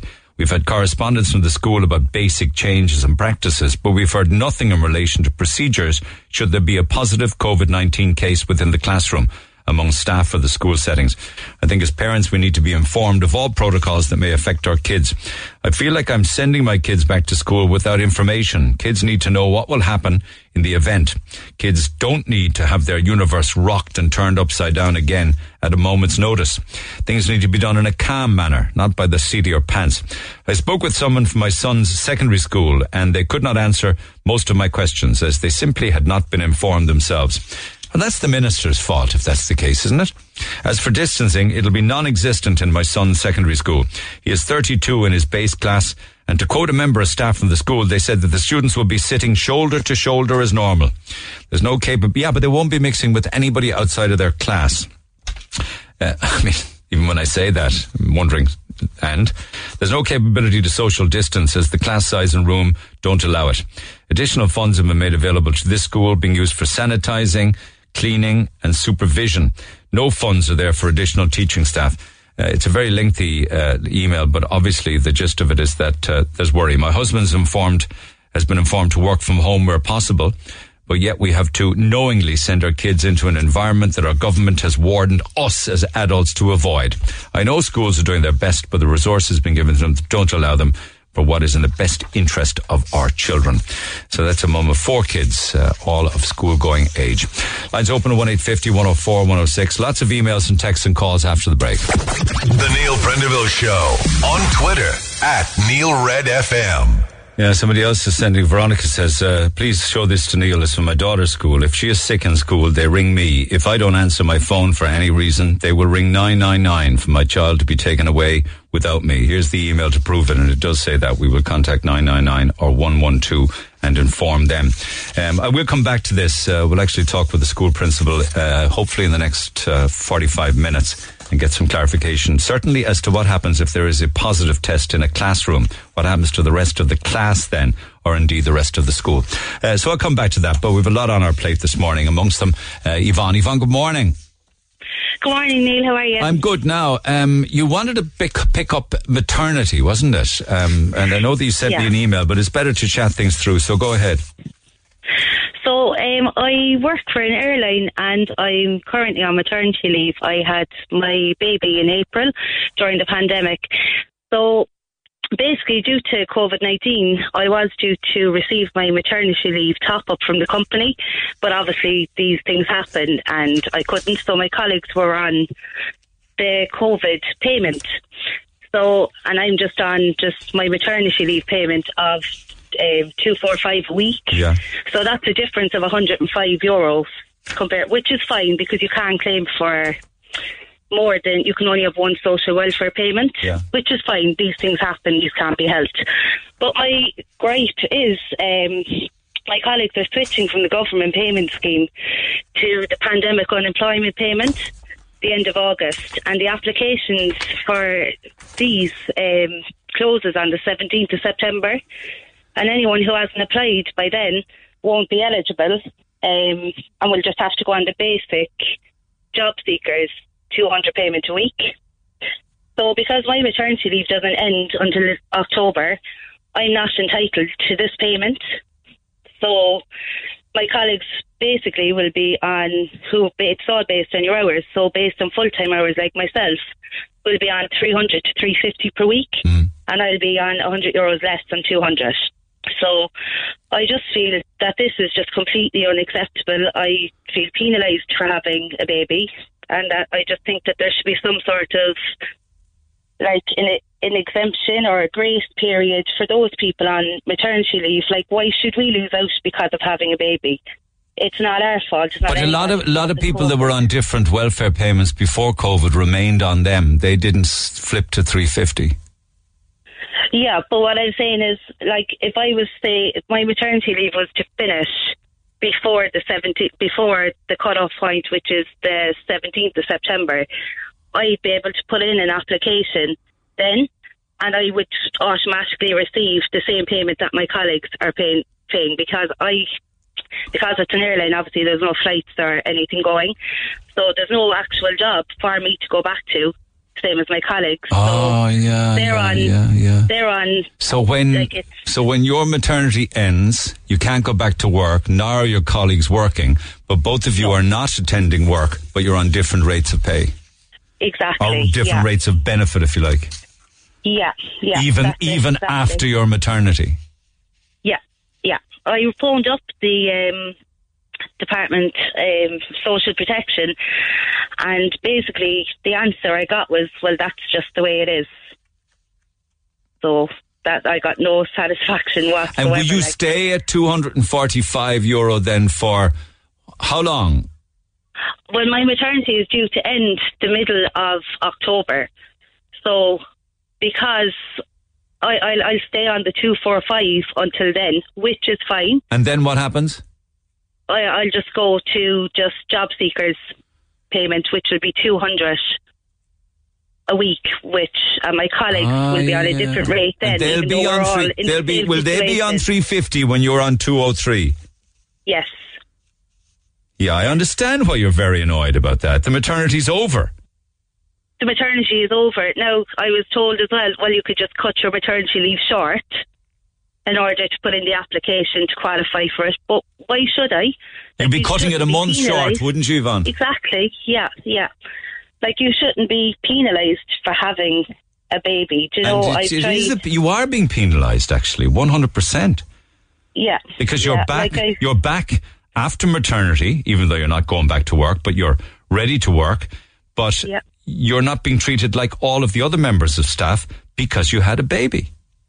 Exactly. I feel completely discriminated against. Like, And you are being discriminated against. yeah. Like, I even suggested to, when I was on the phone, I said, can I even put in the application form before the cut-off point so that when my maternity leave ends, that then my application has already been Simple. submitted. Yeah, simple. That when one payment ends, Simple. that that can Yeah. start. Yeah. And I was told, no, that's not an option. So You this could, and, tha- and that could be the case for six months, 12 months, who knows how long. Exactly. I mean, we. I have. There's a new baby here. Um, we have a stepdaughter here. Do you know, like we can't just afford. We we can't afford to live on one wage. Do you know, lucky enough, my partner he is working, but like that's that's not practical. Like we can't continue just to live on one wage. Like, I understand that. I mean, uh, uh, everything. you know? obviously, obviously, there's the day to day, week to week, month to month necessity of money, but it's the Yeah. whole, it's the whole unfairness of it, um, because you know you have had a baby girl, a beautiful baby girl, all well there, I'm sure. You got the Yeah. maternity payment that ends. You go back to work. You, you're technically one of your in the same situation as the rest of your colleagues, but you're on different payments. Yeah, I just think it's completely just unfair. I just think it's disgusting. Um, you know, I even and on their the Department of Social Protection on their website, it says I looked it up as well. So it said if you are currently on maternity leave and you are due to return to work, but your workplace is closed and you are not being paid by your employer, you can claim the PUP when your maternity leave ends. So on seeing this the other day, I rang them up again two days ago, and I spoke to a lovely lady on the phone, and she, I, I said, look, it's a bit conflicting. I was told one thing, but your website says that I can claim for it. Reminds me of Phil And Hogan last night. Yeah, yeah. Yeah, so the answer I got to that was, well, things are changing week by week. Um, that's incorrect information. Um, so all I would advise you to do is just wait until the time comes and see what happens. Okay, well, that's Now- very, very vague, I have to say. Um, Yeah, you, you're working in the airline industry. You have no idea when you'll be back. What you're being told really is that you're going to have to come. Your maternity doesn't end until October 10th, but they're saying go back before the 17th of September if you want the 350. Will you do that? I don't feel like I should have to. I'd love for Oh, I know that. to be I- raised. Um, I, I I don't know. I actually don't know. Like if I if if it comes to it and if nothing's going to be done, then that's probably what I'm going to have to do. But then the other side of that is if by some miracle COVID 19 is gone, which I don't think it will be, and flights start up and running, I'm back then a month before That's a, a no, that's a month. Yeah, but that's long. not going to happen in the next month. Yeah. It's just you're talking about a miracle. It would be one. It Yeah. would be one five star miracle for that to happen. I mean, like I, d- I don't know when we'll be flying. It could be be next year, will it? I'd say so. Well, uh, with the airline that I work for, anyway, they're estimating it could be maybe even April 21. Yeah, That, that kind of thing. could begin, um, and that would be the very, very base, the bare minimum of the schedule. That No, I think there, what's you know what that's I mean? that's so, that's such a glaring um, error, really. You know, I wonder Yeah. if there. I wonder if there are other women going back and her, their dates are similar to yours, where they'll be in a similar scenario. I've gotten on to um, counsellors as well. I sent messages to people as well. So um, I know John Maher, he said that he would look into it. Um, Jerry Bushmer also as well emailed it to me back, um, his secretary, to say that they'd look into it. But whether What about TDs? You talk to any not, TD? Who's your local TD? I actually don't know, if I'm completely honest. Where do you live? Rathcormac. Okay, well, let's have a look and see who would be your local rep in the Rathcormac area because uh, Yeah. the Dáil, the Even Dáil is could just be raised the Dáil is back next week. I would just be keen to see if there are other women in a similar scenario because that's an injustice, really, to somebody who had a child. It really is. Yeah, like I've already lost out on so much already, you know, like when it was the first grandchild that was born. So we went, many, almost two months before a grandparent or anybody could see her, or, you know, there's mom and baby groups and stuff that you'd love to have your baby out, you know, interacting and kind of, well, it's not interacting. Do you remember? I don't know whether you heard that email some months back from. I think it was was it Kate who was saying that um, new mothers shouldn't be whinging and complaining about things like that. That all you wanted to do was go on coffee mornings and compare your brand new designer buggies. I did hear that actually. I actually laughed, to be honest, when I heard it because I thought it was absolutely ridiculous. It's not about coffee mornings. It's about being able to experience, especially with the first baby, being able to go out and like go to the mum and baby groups. Like there's swimming things at that. Oh, sure, I That's I know. She, I know that. in. Yeah, I mean, she You drove know. people crazy. She drove people Yeah, crazy. yeah. I thought it was laughable, to be honest. Okay, let, let's um, let's see if anybody else is in a similar scenario. Um, that should be brought up at Dáil level actually, and the Dáil is back next week. I'll be back to you, Vaughn. Thanks so much. Appreciate it. Thank you. Thank Cheers. you. Very unfair. Anybody else in a similar scenario? One eight fifty one zero four one zero six. Talk to Neil Prendeville now. 1851 04 106. Red FM. Really don't see how anyone can compare a Sinn Féin leader and a par- and party members attending a funeral where social distancing was observed in the church, and those who think they're better than the ordinary people attending a golf outing. Do we have to constantly go back to Sinn Féin's past to dig up dirt? And the same old crap also went on during the election, as did yesterday on the air with Uniel. I agree that the Sinn Féin councillor who went on holidays abroad has questions to answer. For me, the real issue is this, in this is who attended the golf outing. I don't come from a Sinn Féin background, but I have become a Sinn Féin supporter recently, and I passionately believe they are treated unfairly by the media in general. Sinn Féin have never been in power here, but we continue to be governed by parties that have failed us regularly and will continue to fail us going forward. I used to love this country and I served it for 31 years.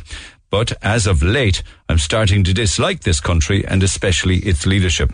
The current government ought to be ashamed of themselves. They show no maturity and leadership in any way. Uh, and more so, the people who voted for them should be embarrassed, says Tom.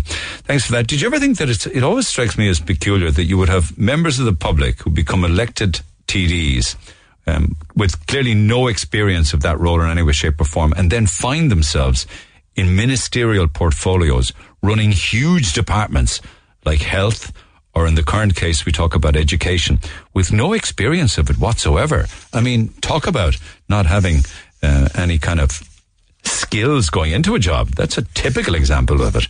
Um, somebody who gets elected as a TD and gets a ministerial portfolio. You know, that kind of a job should only come after years and years of experience in the job before you're made the boss. Anyway, Keith, good morning. Niall, how's things? I'm well. Um, oh, your wife, how is she? Uh, oh, she's in great form, Niall. Yeah? Uh, I tell you now, and this is, I'm serious out this morning, I'm mad over it. Okay, okay. All my payments are stopped in the social welfare. I was on the COVID-19. Right. And next I got an ESB yesterday, an ESB bill to say that I'm in arrears. So I checked the bank. No money in the bank from the social welfare. Went over, asked them the. They said they sent me an email. Now, Neil, if you could get an email, knock your phone that they're supposed to have sent. No letter, no nothing, just cut you off straight away. Why? No, I, they said they sent me an email. The Department of Social. Welfare sent you an email. Is it saying that they were Yes, cutting you off? No, not even to say they were cutting, cutting us off.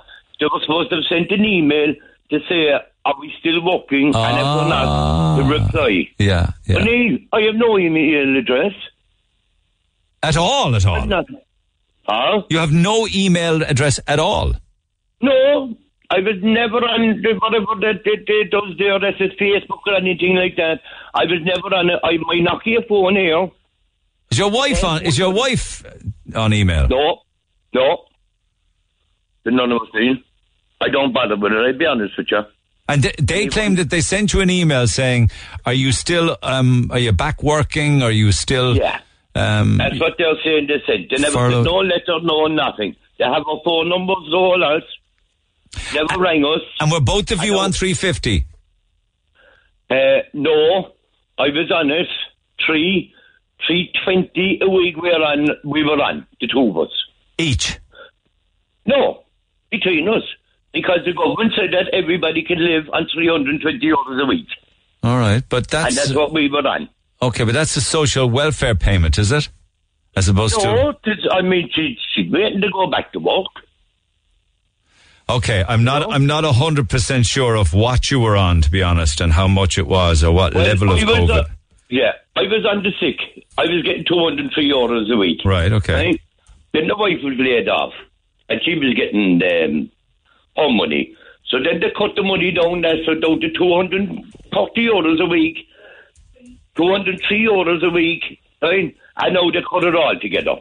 I know excuses, and bills to be paid and everything out the bank. So your disability payment's been cut. Gone. Did nothing. Did nothing in the bank this week. And how do you go about getting that reversed again? Sure, I, we went off that big courthouse there, and your man said, he said, should we send you an email?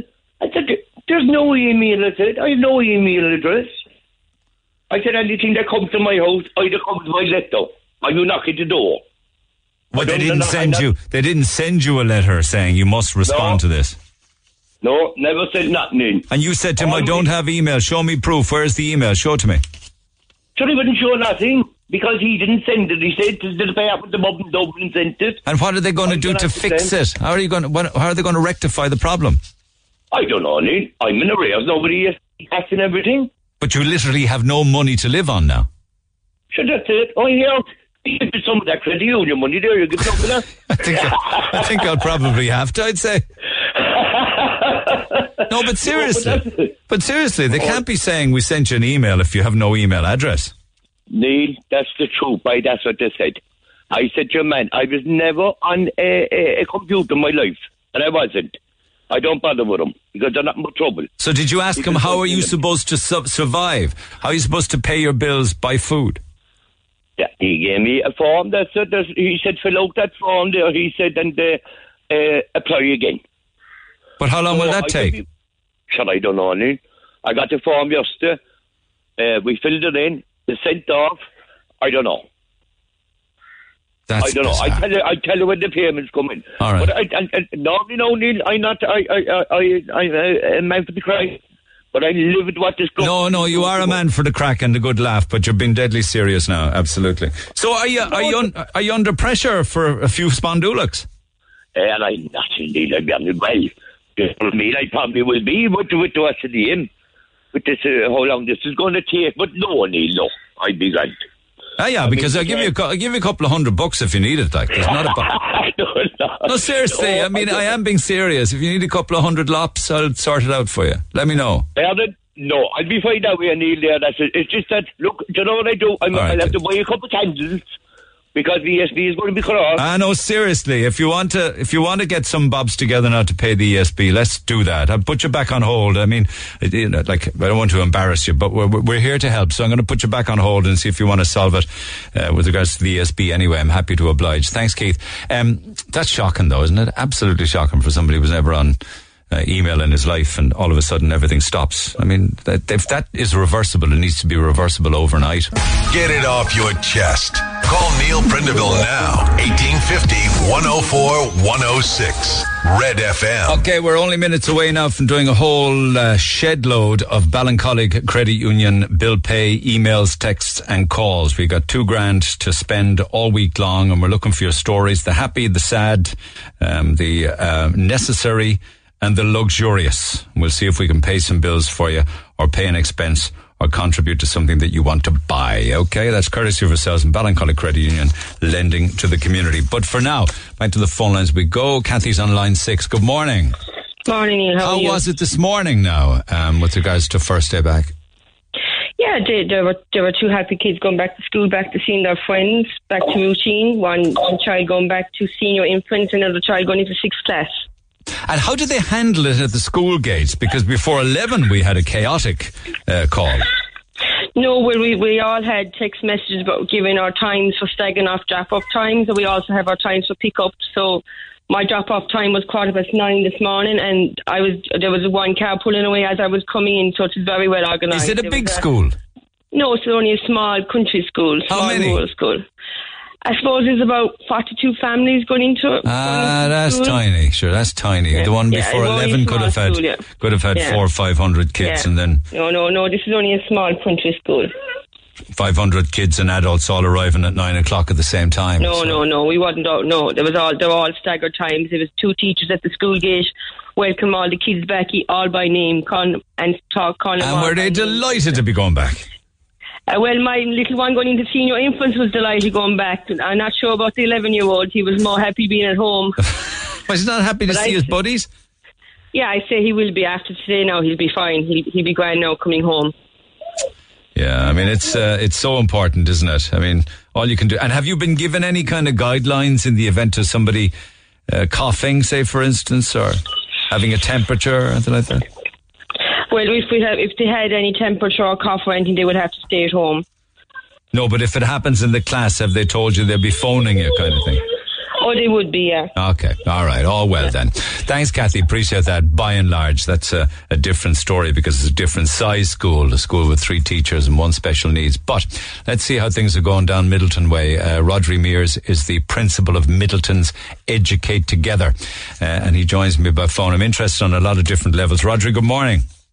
Good morning, Neil. How are you? I'm well, thank you. How many students in this school? We have 585 students. Oh my God, big school. So, what It's what protocols have you got in place? Well, um, for drop-offs, um, we have all our families staggered. Uh, we have three drop-off times in the morning, and we have we have staggered times in the afternoon as well. Uh, we will do that alphabetical order. So families with surnames, for example, A to G will be in 8:30, H to N 8:40, and O to Z at um, 8:50. Um, so siblings can come in the same door together. We, we're fortunate as a school. Uh, we one of the lucky schools to have uh, many, um, I suppose, access doors around the school, so we can actually um, allow different classes to go in through different doors to ensure social distancing at all times Okay. uh, for parents as well. So as the children. alphabetical system was that of your own making, your own decision? Um, yeah, there, there, it was. It was in terms of because if, if for argument's sake, you sent, um, say, a one particular class through one door at one time, what happens to the sibling? Are they going to stand outside and wait with the parents for another twenty minutes Good before they idea. get to go in? Yeah. So it was it was trying to make it easier because ultimately you want a system that moves people, moves traffic in the morning rather than stagnates and causes Okay. a bit more of a of a of a bottleneck. And have you started that system? Are they back yet?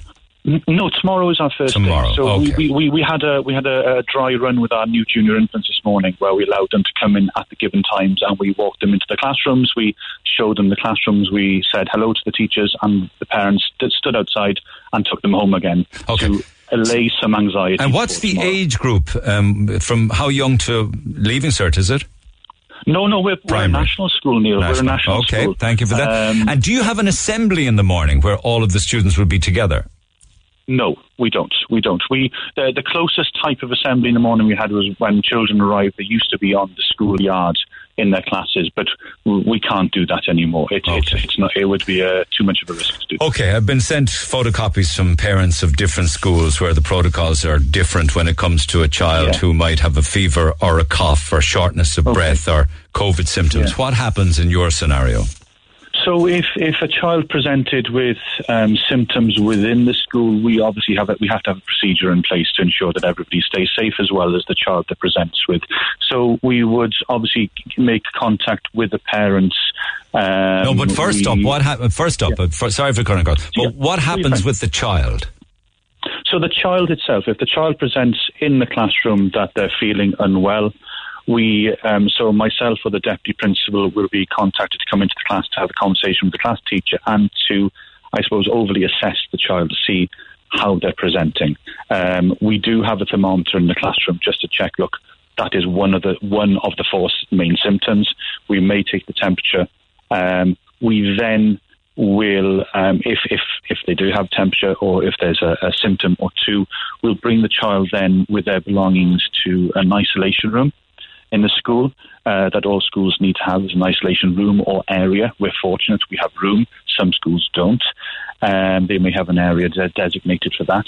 We make contact with the parent um, to come to the school to collect the child.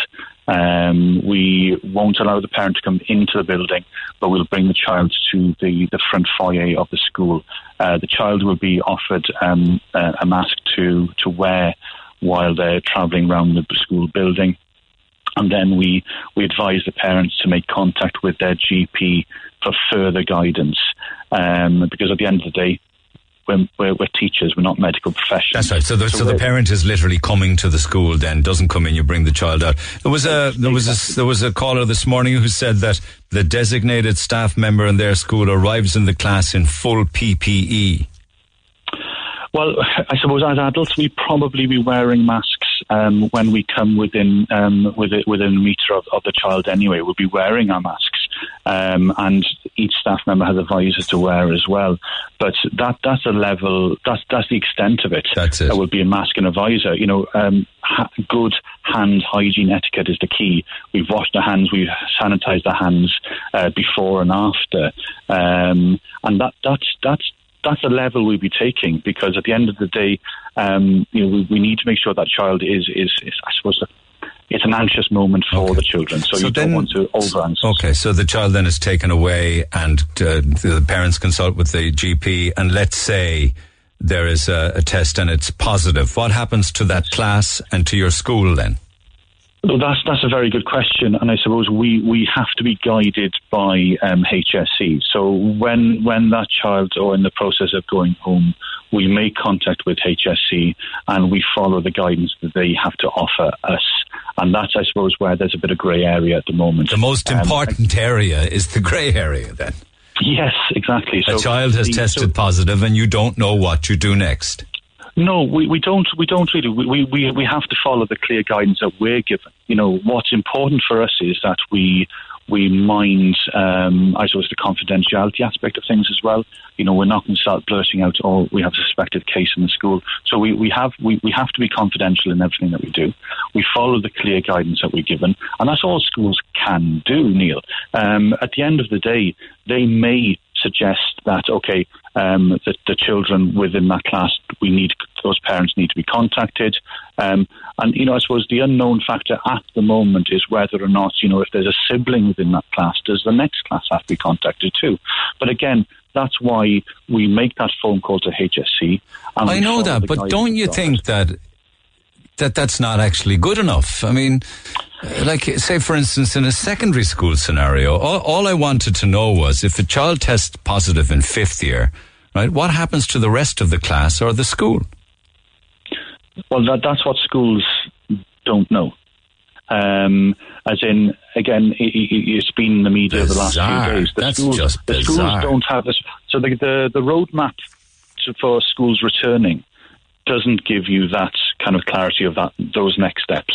It's it's nearly I suppose because schools are not medical professionals and so on, we can put so much in place, but then it goes into that unknown territory that we're not trained. to And who knows what? Is it Norma Foley? No, like who knows what happens? Um, well, again, I suppose it's it's that. Look, I suppose she's she's following guidance given to her by NPHET and and and those, those that health. But I see. I suppose that's you know schools have been planning to reopen as safely as we can um, for the last month.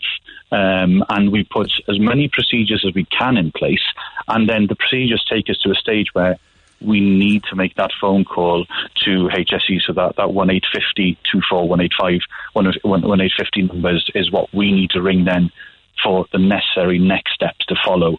Um, and if if I'm honest with you, I don't know. Okay, you don't know. Fair- fair enough. One or more. Yeah. Okay, whether it's the class or the entire school. Okay, and wh- where where are you at then with with teaching staff? Are they all comfortable to go back? to any of them perhaps have underlying conditions that they're worried about? We well, uh, many of us, many of us, including myself. You know, I, I'm I'm asthmatic. Um, I have other colleagues that are asthmatic or um, have other ailments. I suppose underneath it all, absolutely, we we were all a little bit uncertain because um, this is all new once again. However, our role um, as as educators is to reassure the children coming in. We want to see children coming in happily in a comfortable environment. It's all new to everybody. It will take a little while to adjust. But you know what? Teachers are phenomenal. You know, school principals have worked very, very hard. School communities have pulled together to ensure that we can open. Um, we are one, again, as I'm saying, we, we're lucky. We have a building that has space. There are other schools that are not as um, lucky. So, but, you know, I, I think ultimately we want to see the children in. We do really do. We're, we're, we've we've missed seeing their faces engaging with us. We've missed seeing the the, the, the happiness and the energy that they bring to a building, to a school, to a Yeah, class. So absolutely. that you know that, that that you know that's something that we have to be um, excited about ourselves. But from a staff point of view, we've worked really hard. I think we, we are prepared. Um, and we are ready to see our children coming in, and you know those little happy faces is, is, is what keeps us going. All 585 of them. Good luck tomorrow, Rodria. It would be great to talk to you on Friday to see how tomorrow goes if you're free. no problem at all. Talk to you then. Have a good day. That's Rodri Mears, principal of Midleton Educate Together.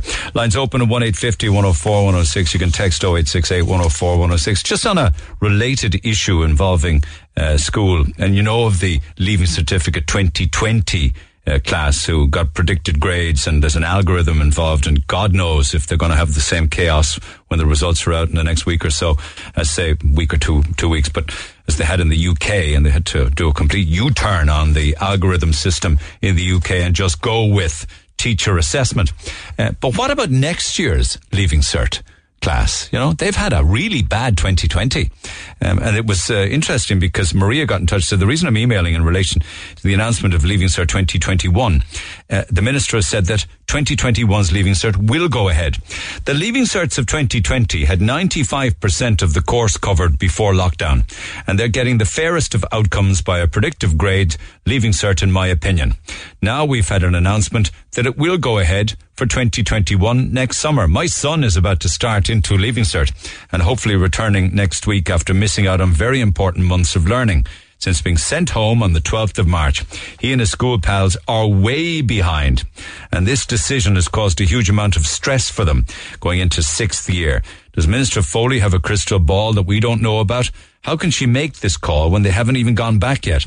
It sounds like come hell or high water, 2021 Leaving Cert is going ahead. The department said, yeah, but they'll have more choices. An example would be English poetry. They'll get six questions instead of five to choose from.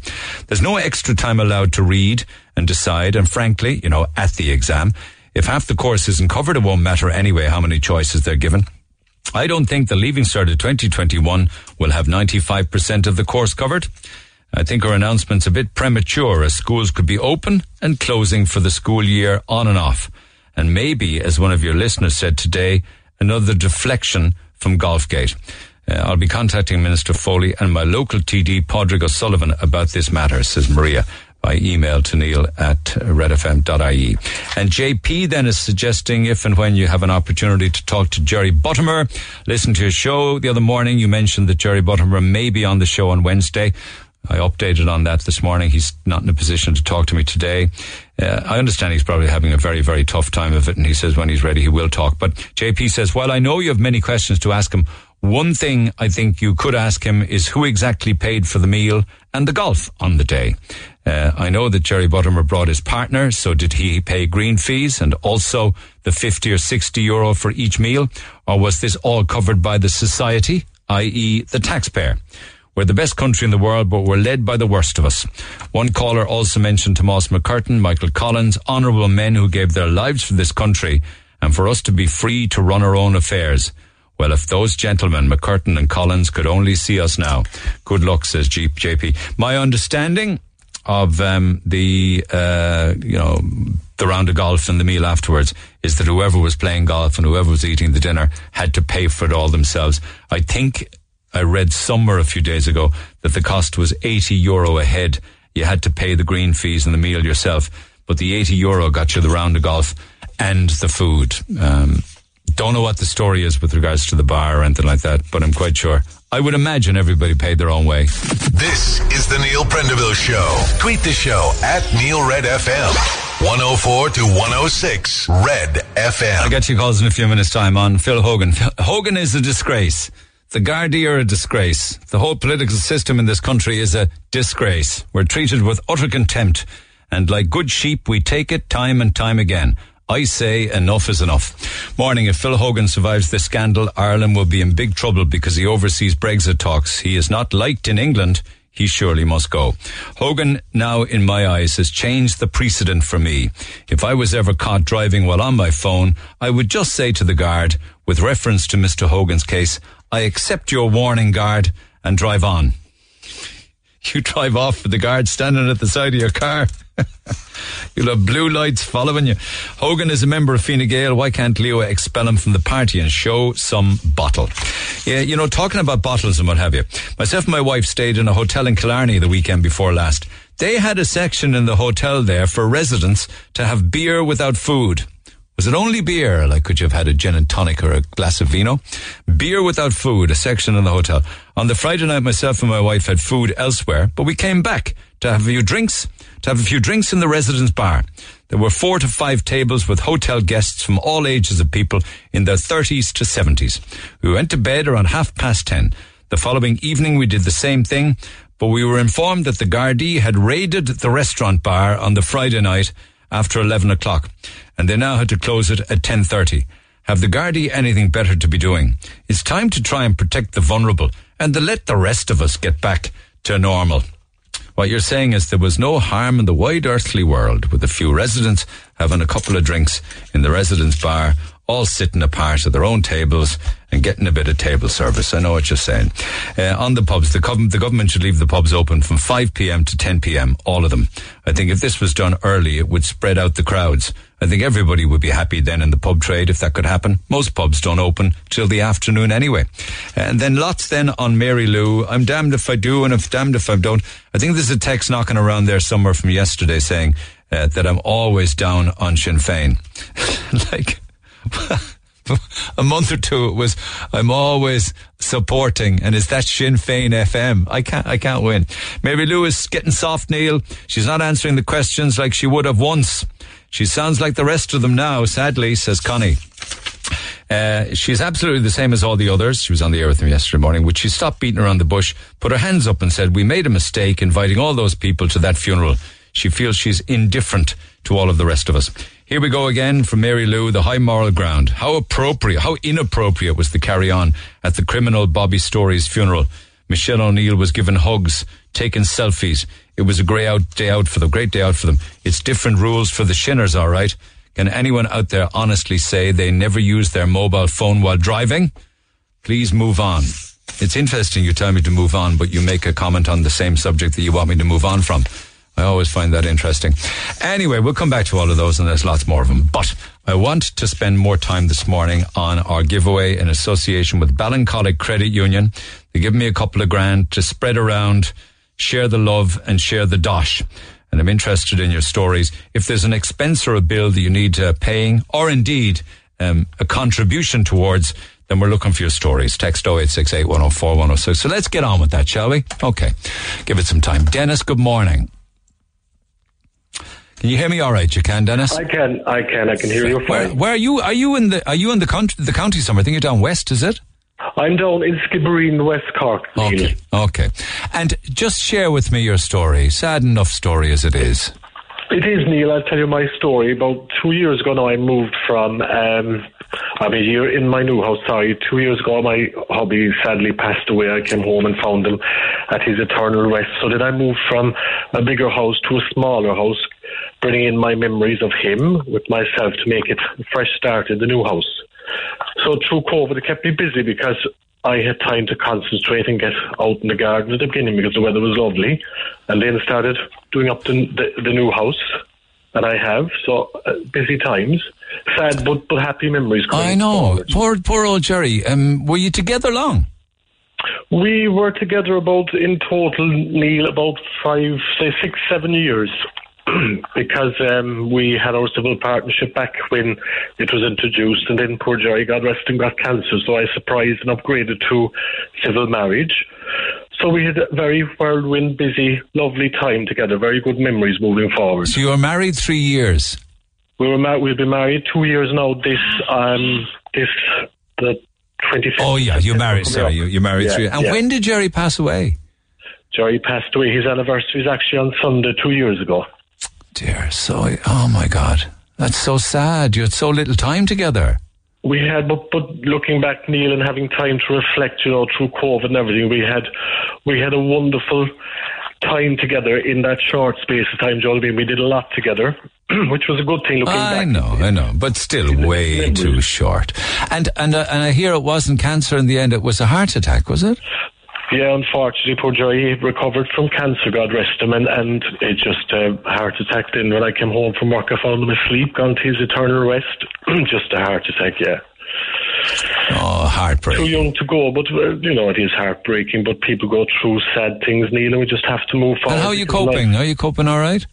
I am Neil. I'm, I, you know, I'm I've good support from family and friends. I was very lucky that way, and, and I time to reflect through COVID. And I'm getting on. There's good days and bad I know. days. And are you both from Skibbereen, or was that where you just made Originally, home? we're from a little village called Cakelin, West Cork, just outside of Bantry. That's where we both came from originally, but living, moved to Skib. That's where I moved when I got with Jerry, and that's where I made it my home. That's why I didn't want to leave it as such. I wanted, this is where I found my happiness, and this is where I stayed on. And clearly, you're surrounded by memories of Jerry.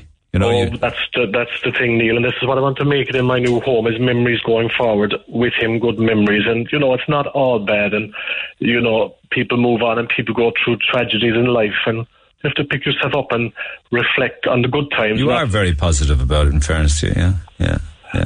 yeah, moving forward, Neil, is the way to go. And what would you like to do?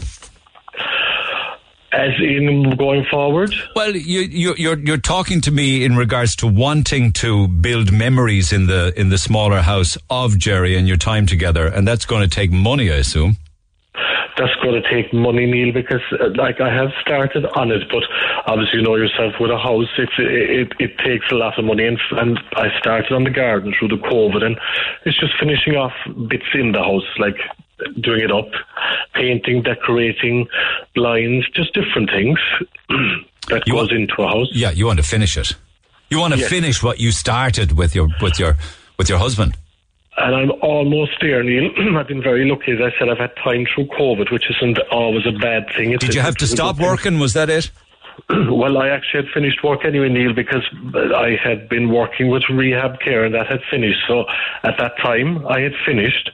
So now I'm just actually reapplying for different ones because I'm a qualified healthcare assistant. And I spent years working in Bantry Hospital, 23 years of my time. I gave that up. I resigned when Jerry got sick because I wanted, I'm glad no I did. I wanted to spend that time with him initially. so that's why I resigned my post there. I know, I know, I know, I know. Okay, so uh, clearly, then, of course, there's not money to be thrown around the place like confetti at a wedding. So, uh, so a contribution, a contribution from our bill pay fund wouldn't go uh, um, amiss with regards to the work being done. No, Neil, absolutely not. All right. Do you have a figure in mind?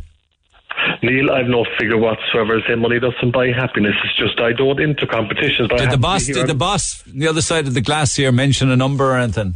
No. No, nothing, Neil. Nothing like that. What would be fair in an effort to be fair to everybody else? What would you, what would you be happy with? Neil, I would be happy to accept them on these people that, you know, what you never, what you didn't have will always be a, a, good thing to you. I wouldn't put a figure on anything. As I said, money, any little bit will help without being too over the top about it. Okay, well let's say two hundred, will we? And we'll call it a day. That'd be spot on, Neil. Appreciate it. And I, I'll insist on a photograph of the work that you're doing in return for the two hundred. No problem whatsoever. Okay, look after yourself, Dennis, and our Neil, thoughts are with you and your and your husband Jerry. Cheers, Megan. Good morning. Good morning. Okay, now you got a leak, is it? I had a leak in my box room for a period of time. And a cowboy came in. I hear tell. Is that? Oh yeah, he had parked his horse up outside. Oh, for God's in. sake! Where'd you get him Um, from? Do you know? Facebook. Well, Stay away from that kind of stuff unless Um, unless you can get a referral from somebody who's had work done. Learned. Never take things at face value. Anyway, what happened? But he came in and um, I found him a bit intimidating, the sheer size of him. And he advised me that he'd go up and have a look at the roof. He said, I'll be back tomorrow morning, but I will have a look. So he sent a guy up there and he kept, the, the guy took the slates off. Now, there was a lot of birds' nests in there, and there was also two broken tiles. And he said, "This is how much it's going to cost. I need money for the to get the slates and the membrane." Him the money. He said, "When it's finished, you pay me the rest." I said, "Okay, fine." How much did you give him?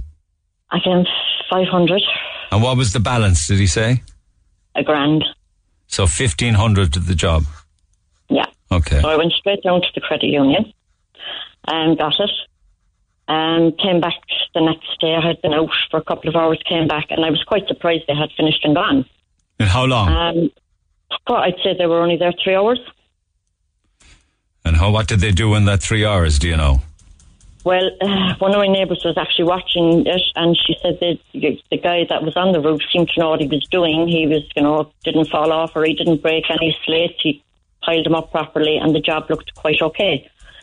So when your man came back, How many slates? um, there was two broken slates, So he just he he just changed two slates. But that's just it, Neil. Because when I had given him the rem- the remainder of the money, I said, before you go, could you please just point out the two slates you replaced? And then he got very intimidating. What did he say? Uh, well, uh, I, I'm not too sure about that now because it wasn't actually me. Well, I said, obviously it wasn't you on the roof because he was a huge guy. Um, but I said, you know, I, these slates should stick out like sore thumbs. Did he show you the broken slates? He showed me the broken slates, but he didn't show me them on the floor the day he was leaving. All right. yeah. But to me, he actually put them back on the roof. The same ones. Exactly. Assuming they were broken in the first place. Other other characters like that go up and they break slates. But anyway, so you had to you were intimidated by him and you gave him the balance, did you? Yes, yes, I did. I did. Okay, and you got an invoice and everything. Uh, I got. I asked him there. I said, uh, "Can I have a receipt?" He wrote it on a blank A4 size paper. Fifteen hundred roof job with a scribble of a signature. And there was no letter heading or anything like that. Nothing. Nothing. And did he come along with a van with lettering on the side of the van or anything? No, no. He came along in um, a small van first, and then he came along in a big 151 van, which um, I later found out was hired that morning. Um, and my daughter was with me the day that, that he finished it, and he, she could see that I was being quite, I was, I was being intimidated, and she actually called the guards. And And he sat in the kitchen and looked out and said, Who the F called the guards? And my daughter said, I did. Because she said, Since you've been here, your, your name has changed twice. The invoice isn't worth the paper it's on. And you have taken 1500 from my mother, which she is still going to have to pay back to the credit union. yeah, Uh, the guards came. At this stage now, to be honest with you, Neil, my heart was jumping through my chest. yeah. And they said, All I want is a name. I need to get a name. So the band guard stayed with us, the male guard went out, and I heard him saying, "Oh, don't mind her, guard. I'll have my documents over to you in an hour." And I knew the minute he drove off, I thought, "Oh my God, that's it. There goes my money." So I'm still paying back a loan. And so the guards couldn't or didn't do anything to help you. the, the, he just came in and he said he said his name was Quinlan or he said his name was such a thing or Kept changing his name, yeah, yeah. kept changing And his name. okay, and I suppose he'd have to be hanging around the roof for three hours because if he went up and down and did a half an hour's work, he wouldn't be able to justify fifteen hundred euro. Mind you, three hours work doesn't justify fifteen hundred euro either. Did the did it fix the problem? No, no, Nothing changed. nothing changed. Uh, the leak is back now. Um, it's the, the upstairs of my house is actually smelling of, of like damp. And have you and have you tried to track him down again on Facebook, where you where you where you shouldn't be Oh, getting these he's people in the gone, first? He, he actually had pictures of my house up on his face, Facebook page to advertise. And Oh, we went we went through all different sorts of things. The only thing that I came up with was himself and his wife in Spain in a five star hotel. Is it any wonder? Is it any wonder with 1500 euro cash now? 1500 euro cash to a business is actually 3000 euro before you're be, with he had the tax and gab because my daughter my daughter was actually better than me. My daughter was saying, "What's your company name? What's your VAT number?" but he but he, but, she, but he had the money at that stage, didn't he? Yeah, yeah. Yeah, and he wouldn't give- Like, Yeah. No, no, he wouldn't give a penny of it back. And I said to him, he said, "What what would make you happy?" I said, "Just give me my money back." And he looked at me and laughed at me and said, "Not a fucking chance." And that's the end of that. You need some. off. You need you need us to find a professional to go in and assess that work for Yeah, you. yeah. Because I had the plumbers in first because I thought it was coming from my tank upstairs, and they said, "No, it's not. Definitely not that. It's and it's coming from the outside." And as you know yourself, they said to me, uh, "The water will travel through the tiniest I know that, yeah. But was it was it lashing rain or something?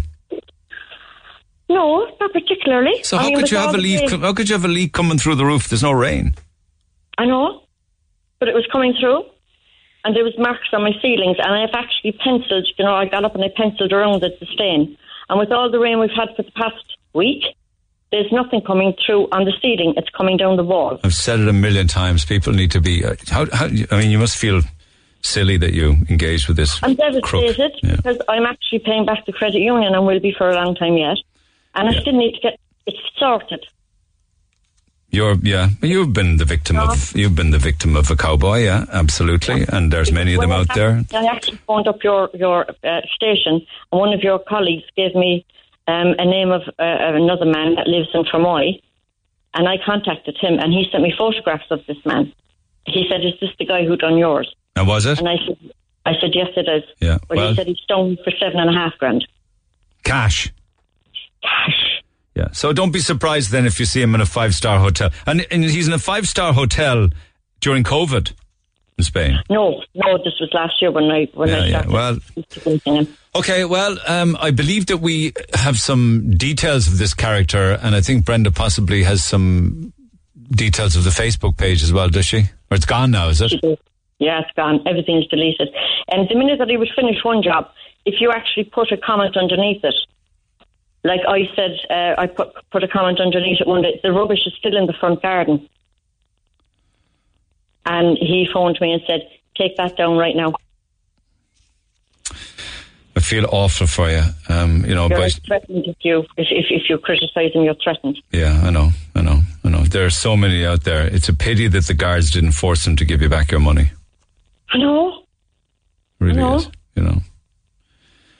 I mean, they may feel that it. They may feel that it's a civil matter. I don't know. I don't know. I don't That's know. what they said. Like you know, you should have been more wide and that sort of thing. But that's very easy when the Yeah, listen. You know, you you've got fifteen hundred that you're out of pocket. You're going to have more money to spend to put it right. I don't have anything like that, but I certainly would be happy to give you a couple of hundred towards somebody coming out assessing the damage. Oh, thank you so much, Neil. I know. would be It's, great. it- you know something. It's only a drop in the ocean with regards to what you've gone through. Yeah. Um, But I would, I would, I would also like to hear from somebody who'd like to go out and assess the work and just sort out what, at least identify what your problem is. A professional. How about that? That would be absolutely super. All right. Okay. Stay, stay with me. I'll put you back on hold. So sorry to hear that, Megan, but there are so many cowboys out there. Um, I'm, I'm sure, I, I don't know because, uh, you know, Facebook isn't my thing. Um, I just stick to my own Instagram page and look after that, and it's a nice and happy place. Uh, But I, m- I imagine, is there any legitimate businesses who conduct their business on Facebook? Can anybody answer me that, or need to be? Do we need to be wary of them all, or or what's the story? Anyway, um, anybody else share stories like that or come across characters like that? Text 0868 104 106. Mike. Hi, Neil. How are you? Okay, I'm good. Now, you were meant to be getting married on the 5th of September, but that's Yeah. Postponed? That's changed now. Yeah, postponed until February the 13th. Okay. Um, and where were you gonna where were you gonna tie the knot? Uh, was, we were doing the whole lot in uh, Rochestown Park Hotel. Everything. Civil ceremony, the lot. Civil ceremony, yeah. Okay. So everything's on hold until I believe on ho- February, is it? Yeah, Feb- February the 13th. Yeah, for Valentine's Day. Okay. Okay. So a bit of disappointment, but what can you do? How how many had you booked to go? Uh, we had around 150, 160, and at the moment, over COVID, we can't, we can't, we don't know what we're going to be able to have until time comes closer again. So it could be only family when time comes and no friends, you know. Very disappointing for you and for Grace, though. Oh, it is, yeah. Don't know what way it's going to be in February with the 150. I really, Yeah. it's impossible to I say. Yeah, I won't know until until February say anyway. You know, And have you managed to get the Rochestown Park for that date, or what's? we have yeah, everything everything's booked. We have to change a few a few uh, suppliers now, but everything's sorted now for that date. Honeymoon on hold? Uh, honeymoon's on hold. We're meant to be going to Orlando, and so we don't know what the story with the states is as yet. So Yeah, yeah. Last place you want to go to is Florida, anyway. Yeah, a lot of cases there at the moment. already. So do you lose money for that or anything like that? No. Uh, well, I don't know yet. We like we we cancelled it because we were meant to be going after the wedding in September. and We cancelled it, so we lost three hundred euro there, and then we rebooked it for February, thinking everything would be alright in February. So like, just I think there's another three hundred euro there, and like we haven't paid anything off it now as yet because of COVID. We don't know what what now, you know. All right. I was th- well. Listen. Good luck with that. I thought for a moment you were asking me to pick up the price of the wedding, but it's, but it's that's No. not that's not possible. Even if I wanted to do that. No. Uh, basically, my car's due a service, and you know, just be handy because, uh, like, we're all the money now we're we're after putting away towards the wedding, and like we're after losing money as well because there's one or one or two suppliers actually after stopping business because of the COVID, they're not working anymore. So there's money that needs um, um, needs to be saved. Is it? Yeah, it does. Yeah, Okay, but the car needs servicing. the car needs servicing. Yeah, it's two thousand over um, over the mileage so far. Like, Oh, is it making any, but is it making any noises? no, it's uh, actually only got the car new last year. Sure, so. is it starting in the morning? it is, yeah, Sure, the you're, anyway. you're grand. Are there any red lights coming on? No, not yet, anyway. You're grand. Take Yeah. Grace. Take Grace out for a meal. Forget about the car service. I'll give you. I'll give you. I'll give you a hundred euro. Whether you want to spend it on the service or spend it on your fiance is your own business. All right. Yeah, that's no worries. Thanks very much. All right, kid. Take care. So wait till the red lights come on. Mechanics will love me for that. Uh, Kelly. Hi, Neil. How are you? It says here that last Saturday was the worst day of your life. Why? Um, yeah, it was very hard day now. Um, my dog passed away. Skylar. Skylar, yeah. She was only six. She was six. She was actually seven on the 5th of October. What happened? She would, she would be seven. Yeah, it was hard. Um, she went out Friday evening, well, Friday night at half past nine, just to do her toilet. And I've been very aware of people, you know, stealing dogs and stuff, so I haven't really left them out in the garden for too long anymore. Mm. So after about 15 minutes, I went out and there was no sign of her. So I wasn't really too concerned at the time because I said, oh, she's probably gone up to the neighbours. we do live in the countryside. There's not many places or people, so I know where she would be. And still no sign of her after 15 minutes anyway. So we went into the car and we were driving up and down the road. Still no sign of her. So I'd say it was about half past 12. I said, Look, I'm going to go to bed. She's not there in the morning when I get up. Obviously, it's going to be a lot more serious. So, um, 10 to 5, I got up and there was still no sign of her back at the door. So I was out bringing in the dog we have out the back, and I said it was starting to get a little bit bright at this stage. So I said we'd walk the roads and try and find her. And as I was coming around the side of the house with the dog, I actually seen her down the end of my garden. Now at that stage, I didn't know if she was after passing or was she still alive. So I panicked and I ran in and I called my uncle, and he came out and he confirmed that she had passed away. So at that stage, we thought she was poisoned or something like that had happened. So I rang the vet straight away and we brought her down to the vets at nine o'clock and we done the post mortem and they confirmed that she had actually got hit by a car. And made her way back into the house. She made her. That's what breaks my heart. Yeah. I know. Made her way back into the home. Yeah. Now we were thinking that, like, we were obviously it was a hit and run. Um, if it was a neighbour, somebody put her there, they would like all our neighbours know her, so they would have knocked on the door. It definitely wasn't anybody that was around here that done it. Um, yeah, so she made her way back home. Bless her. Oh, it's tragic. It's so sad. Poor It's misfortune. heartbreaking. this is the first time I've ever had to deal with losing an animal, and it's just thrown me.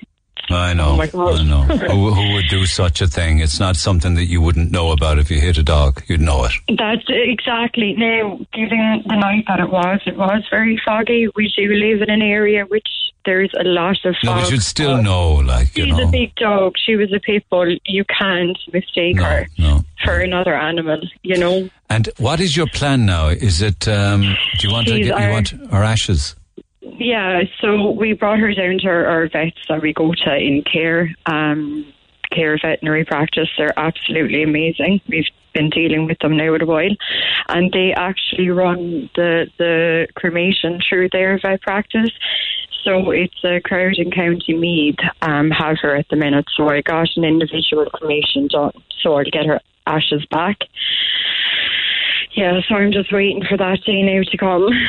You'll get a nice little box with her name yeah, on it. Yeah, she comes back in a box and it's engraved with her date and and her name. Yeah, it's very nice. But yeah, I didn't. I couldn't bury her. We don't. We don't own the property that we're renting. And I said, if I was to ever No, from burying her wouldn't work. Yeah, I know what you mean. No, No, that's no. Listen, you're right. You're you're doing the you're doing the right thing. You really and truly are. What kind? That's so sad. It's just so tragic. I mean, for her to be left on the road by somebody who drove off and then to maybe crawl her way back into the back garden and to die there. It's just so so sad. Yeah, Ah, so it sad. is. How much is how much is the cremation? The cremation was two fifty, and then the post mortem then was fifty five. So in total, then we paid three hundred and five. You see, because when we found her, there was no like I didn't go near her. I wasn't able, but um, my uncle went down, and there was no signs of anything. There was no signs of cars or any damage done. There was couldn't see anything wrong with her. But when the vets had turned her over, ever before they even done the post mortem, they seen the tire mark on her hind leg, and oh. they seen the blood coming out of her ears. So before they even done the post mortem, they knew it was a car. But then she had a ruptured spleen and a lot of internal bleeding. Then when we got the post mortem results back, so it was confirmed that it was a car. Listen, if I had if I had uh, an ever-ending supply of cash, I'd pay for the whole of the cremation. But will we go? How about we go 50-50 on it? Absolutely no problem. I actually have the cremation paid for. Oh, you do? That's done. Yeah, we were. I was just texting in because I said like I have the vets paid for, but obviously the NCT, the car is out, and that's what I was actually going to be using the money for. But obviously she was to come first. Yeah. Yeah. You know, she was coming first. So Okay, The bed well- is actually covered. Okay, so you're you, are, are you are you sorted then? I'm sorted with the vet bill, yes. Yes. I was texting in just because I said, like, obviously that money was going was for the NCT. The NCT is Oh, on 19th September. Oh well, let's do. Oh, I get you. The money. Okay, so you need because you paid for the cremation. We need to pay the NCT bill. Well, not necessarily whole bill. How much is it? no, um, I'm not too sure. We have to bring the car to the mechanic now. Hopefully, not too much. Just getting it ready for the NCT. Okay, well, because the cremation took up the NCT money, Yeah. let, let, us go. Let's go 150 on the NCT or less if it is less. All right. Oh, thank you so much. Yeah, Neil. not all. It's such a sad story. Thanks, Kelly. Mind yourself, and uh, very sorry to hear about Skylar. Just on the on the last topic there that we just dealt with, regards to the uh, the the cowboy on the roof. Brian O'Leary is a plaster roofing contractor. Morning. Hi, Neil. Do you hear much of these cowboys? Yeah. Yes, you live around the whole time, I suppose. You heard. So Megan's story is no surprise to you. Fifteen hundred euro, and the job wasn't done. He was intimidating, and it was cash, no invoice, no receipt, just no handwritten note. Yeah, sure, look, they're everywhere. There's nothing much you can do about it, I suppose. There's, um, you should, I suppose she should kind of look into who she's getting first, really, I suppose, you know.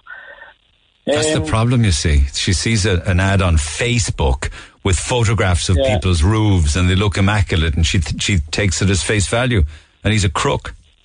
Yeah, and she, she the plumbing, everything sorted, so I don't know. There must be something in the roof, but like as you said yourself, he could have sat on the roof. He could have sat around for a couple of hours. The job replacing two slates in the roof was only a five minute job. Yeah, but he'd have to sit around for a few hours to try and justify the cost of it. Oh, you would like geez, to replace two slates in the roof. You shouldn't be paying no more than hundred euro. To be quite honest with you, like. It's absolutely soul destroying. She's got a fifteen hundred euro debt now to the credit union, and still needs the work doing. Would you ever go and have a look at it? I really like call up there tomorrow for you. No okay, and uh, if if if it's a handy price, um, do the best you can, um, and we have a I bit will. of we have a bit of a fund here. So you come back and let me know what it is, will you? I will no bother on. Listen, Brian, thank you for dropping everything and picking up the phone. Cheers, my man. Thank All you. Thank you. Thanks. Brian O'Leary, plastering roofing contractor, is going to go and see your roof, Megan. You're going to get a professional to have a look at it, and then we'll pick it up from there. Listen, there are reams and reams of texts on pay your bills with Ballincollig Credit Union, and we'll we'll drill into more of those on tomorrow's program. But do get in touch. Text 086 8104 106. We're paying bills, picking up expenses as best we can, courtesy of ourselves in Ballincollig Credit Union. Lending to the community. You can get further details at bcu.ie. Back after the break. Text the Neil Prendeville Show now. 086 8104 106. Red FM. Fair play to you. He says if that lady needs internal plastering after the work is done, give me a call. I'll fix it for free, says Rory, a self-employed past plasterer. We'll pick it up in the morning. Have a good day. I'll see you tomorrow. Thanks for listening to this Red FM podcast. Don't forget to subscribe and check out redextra.ie for more great Red FM content.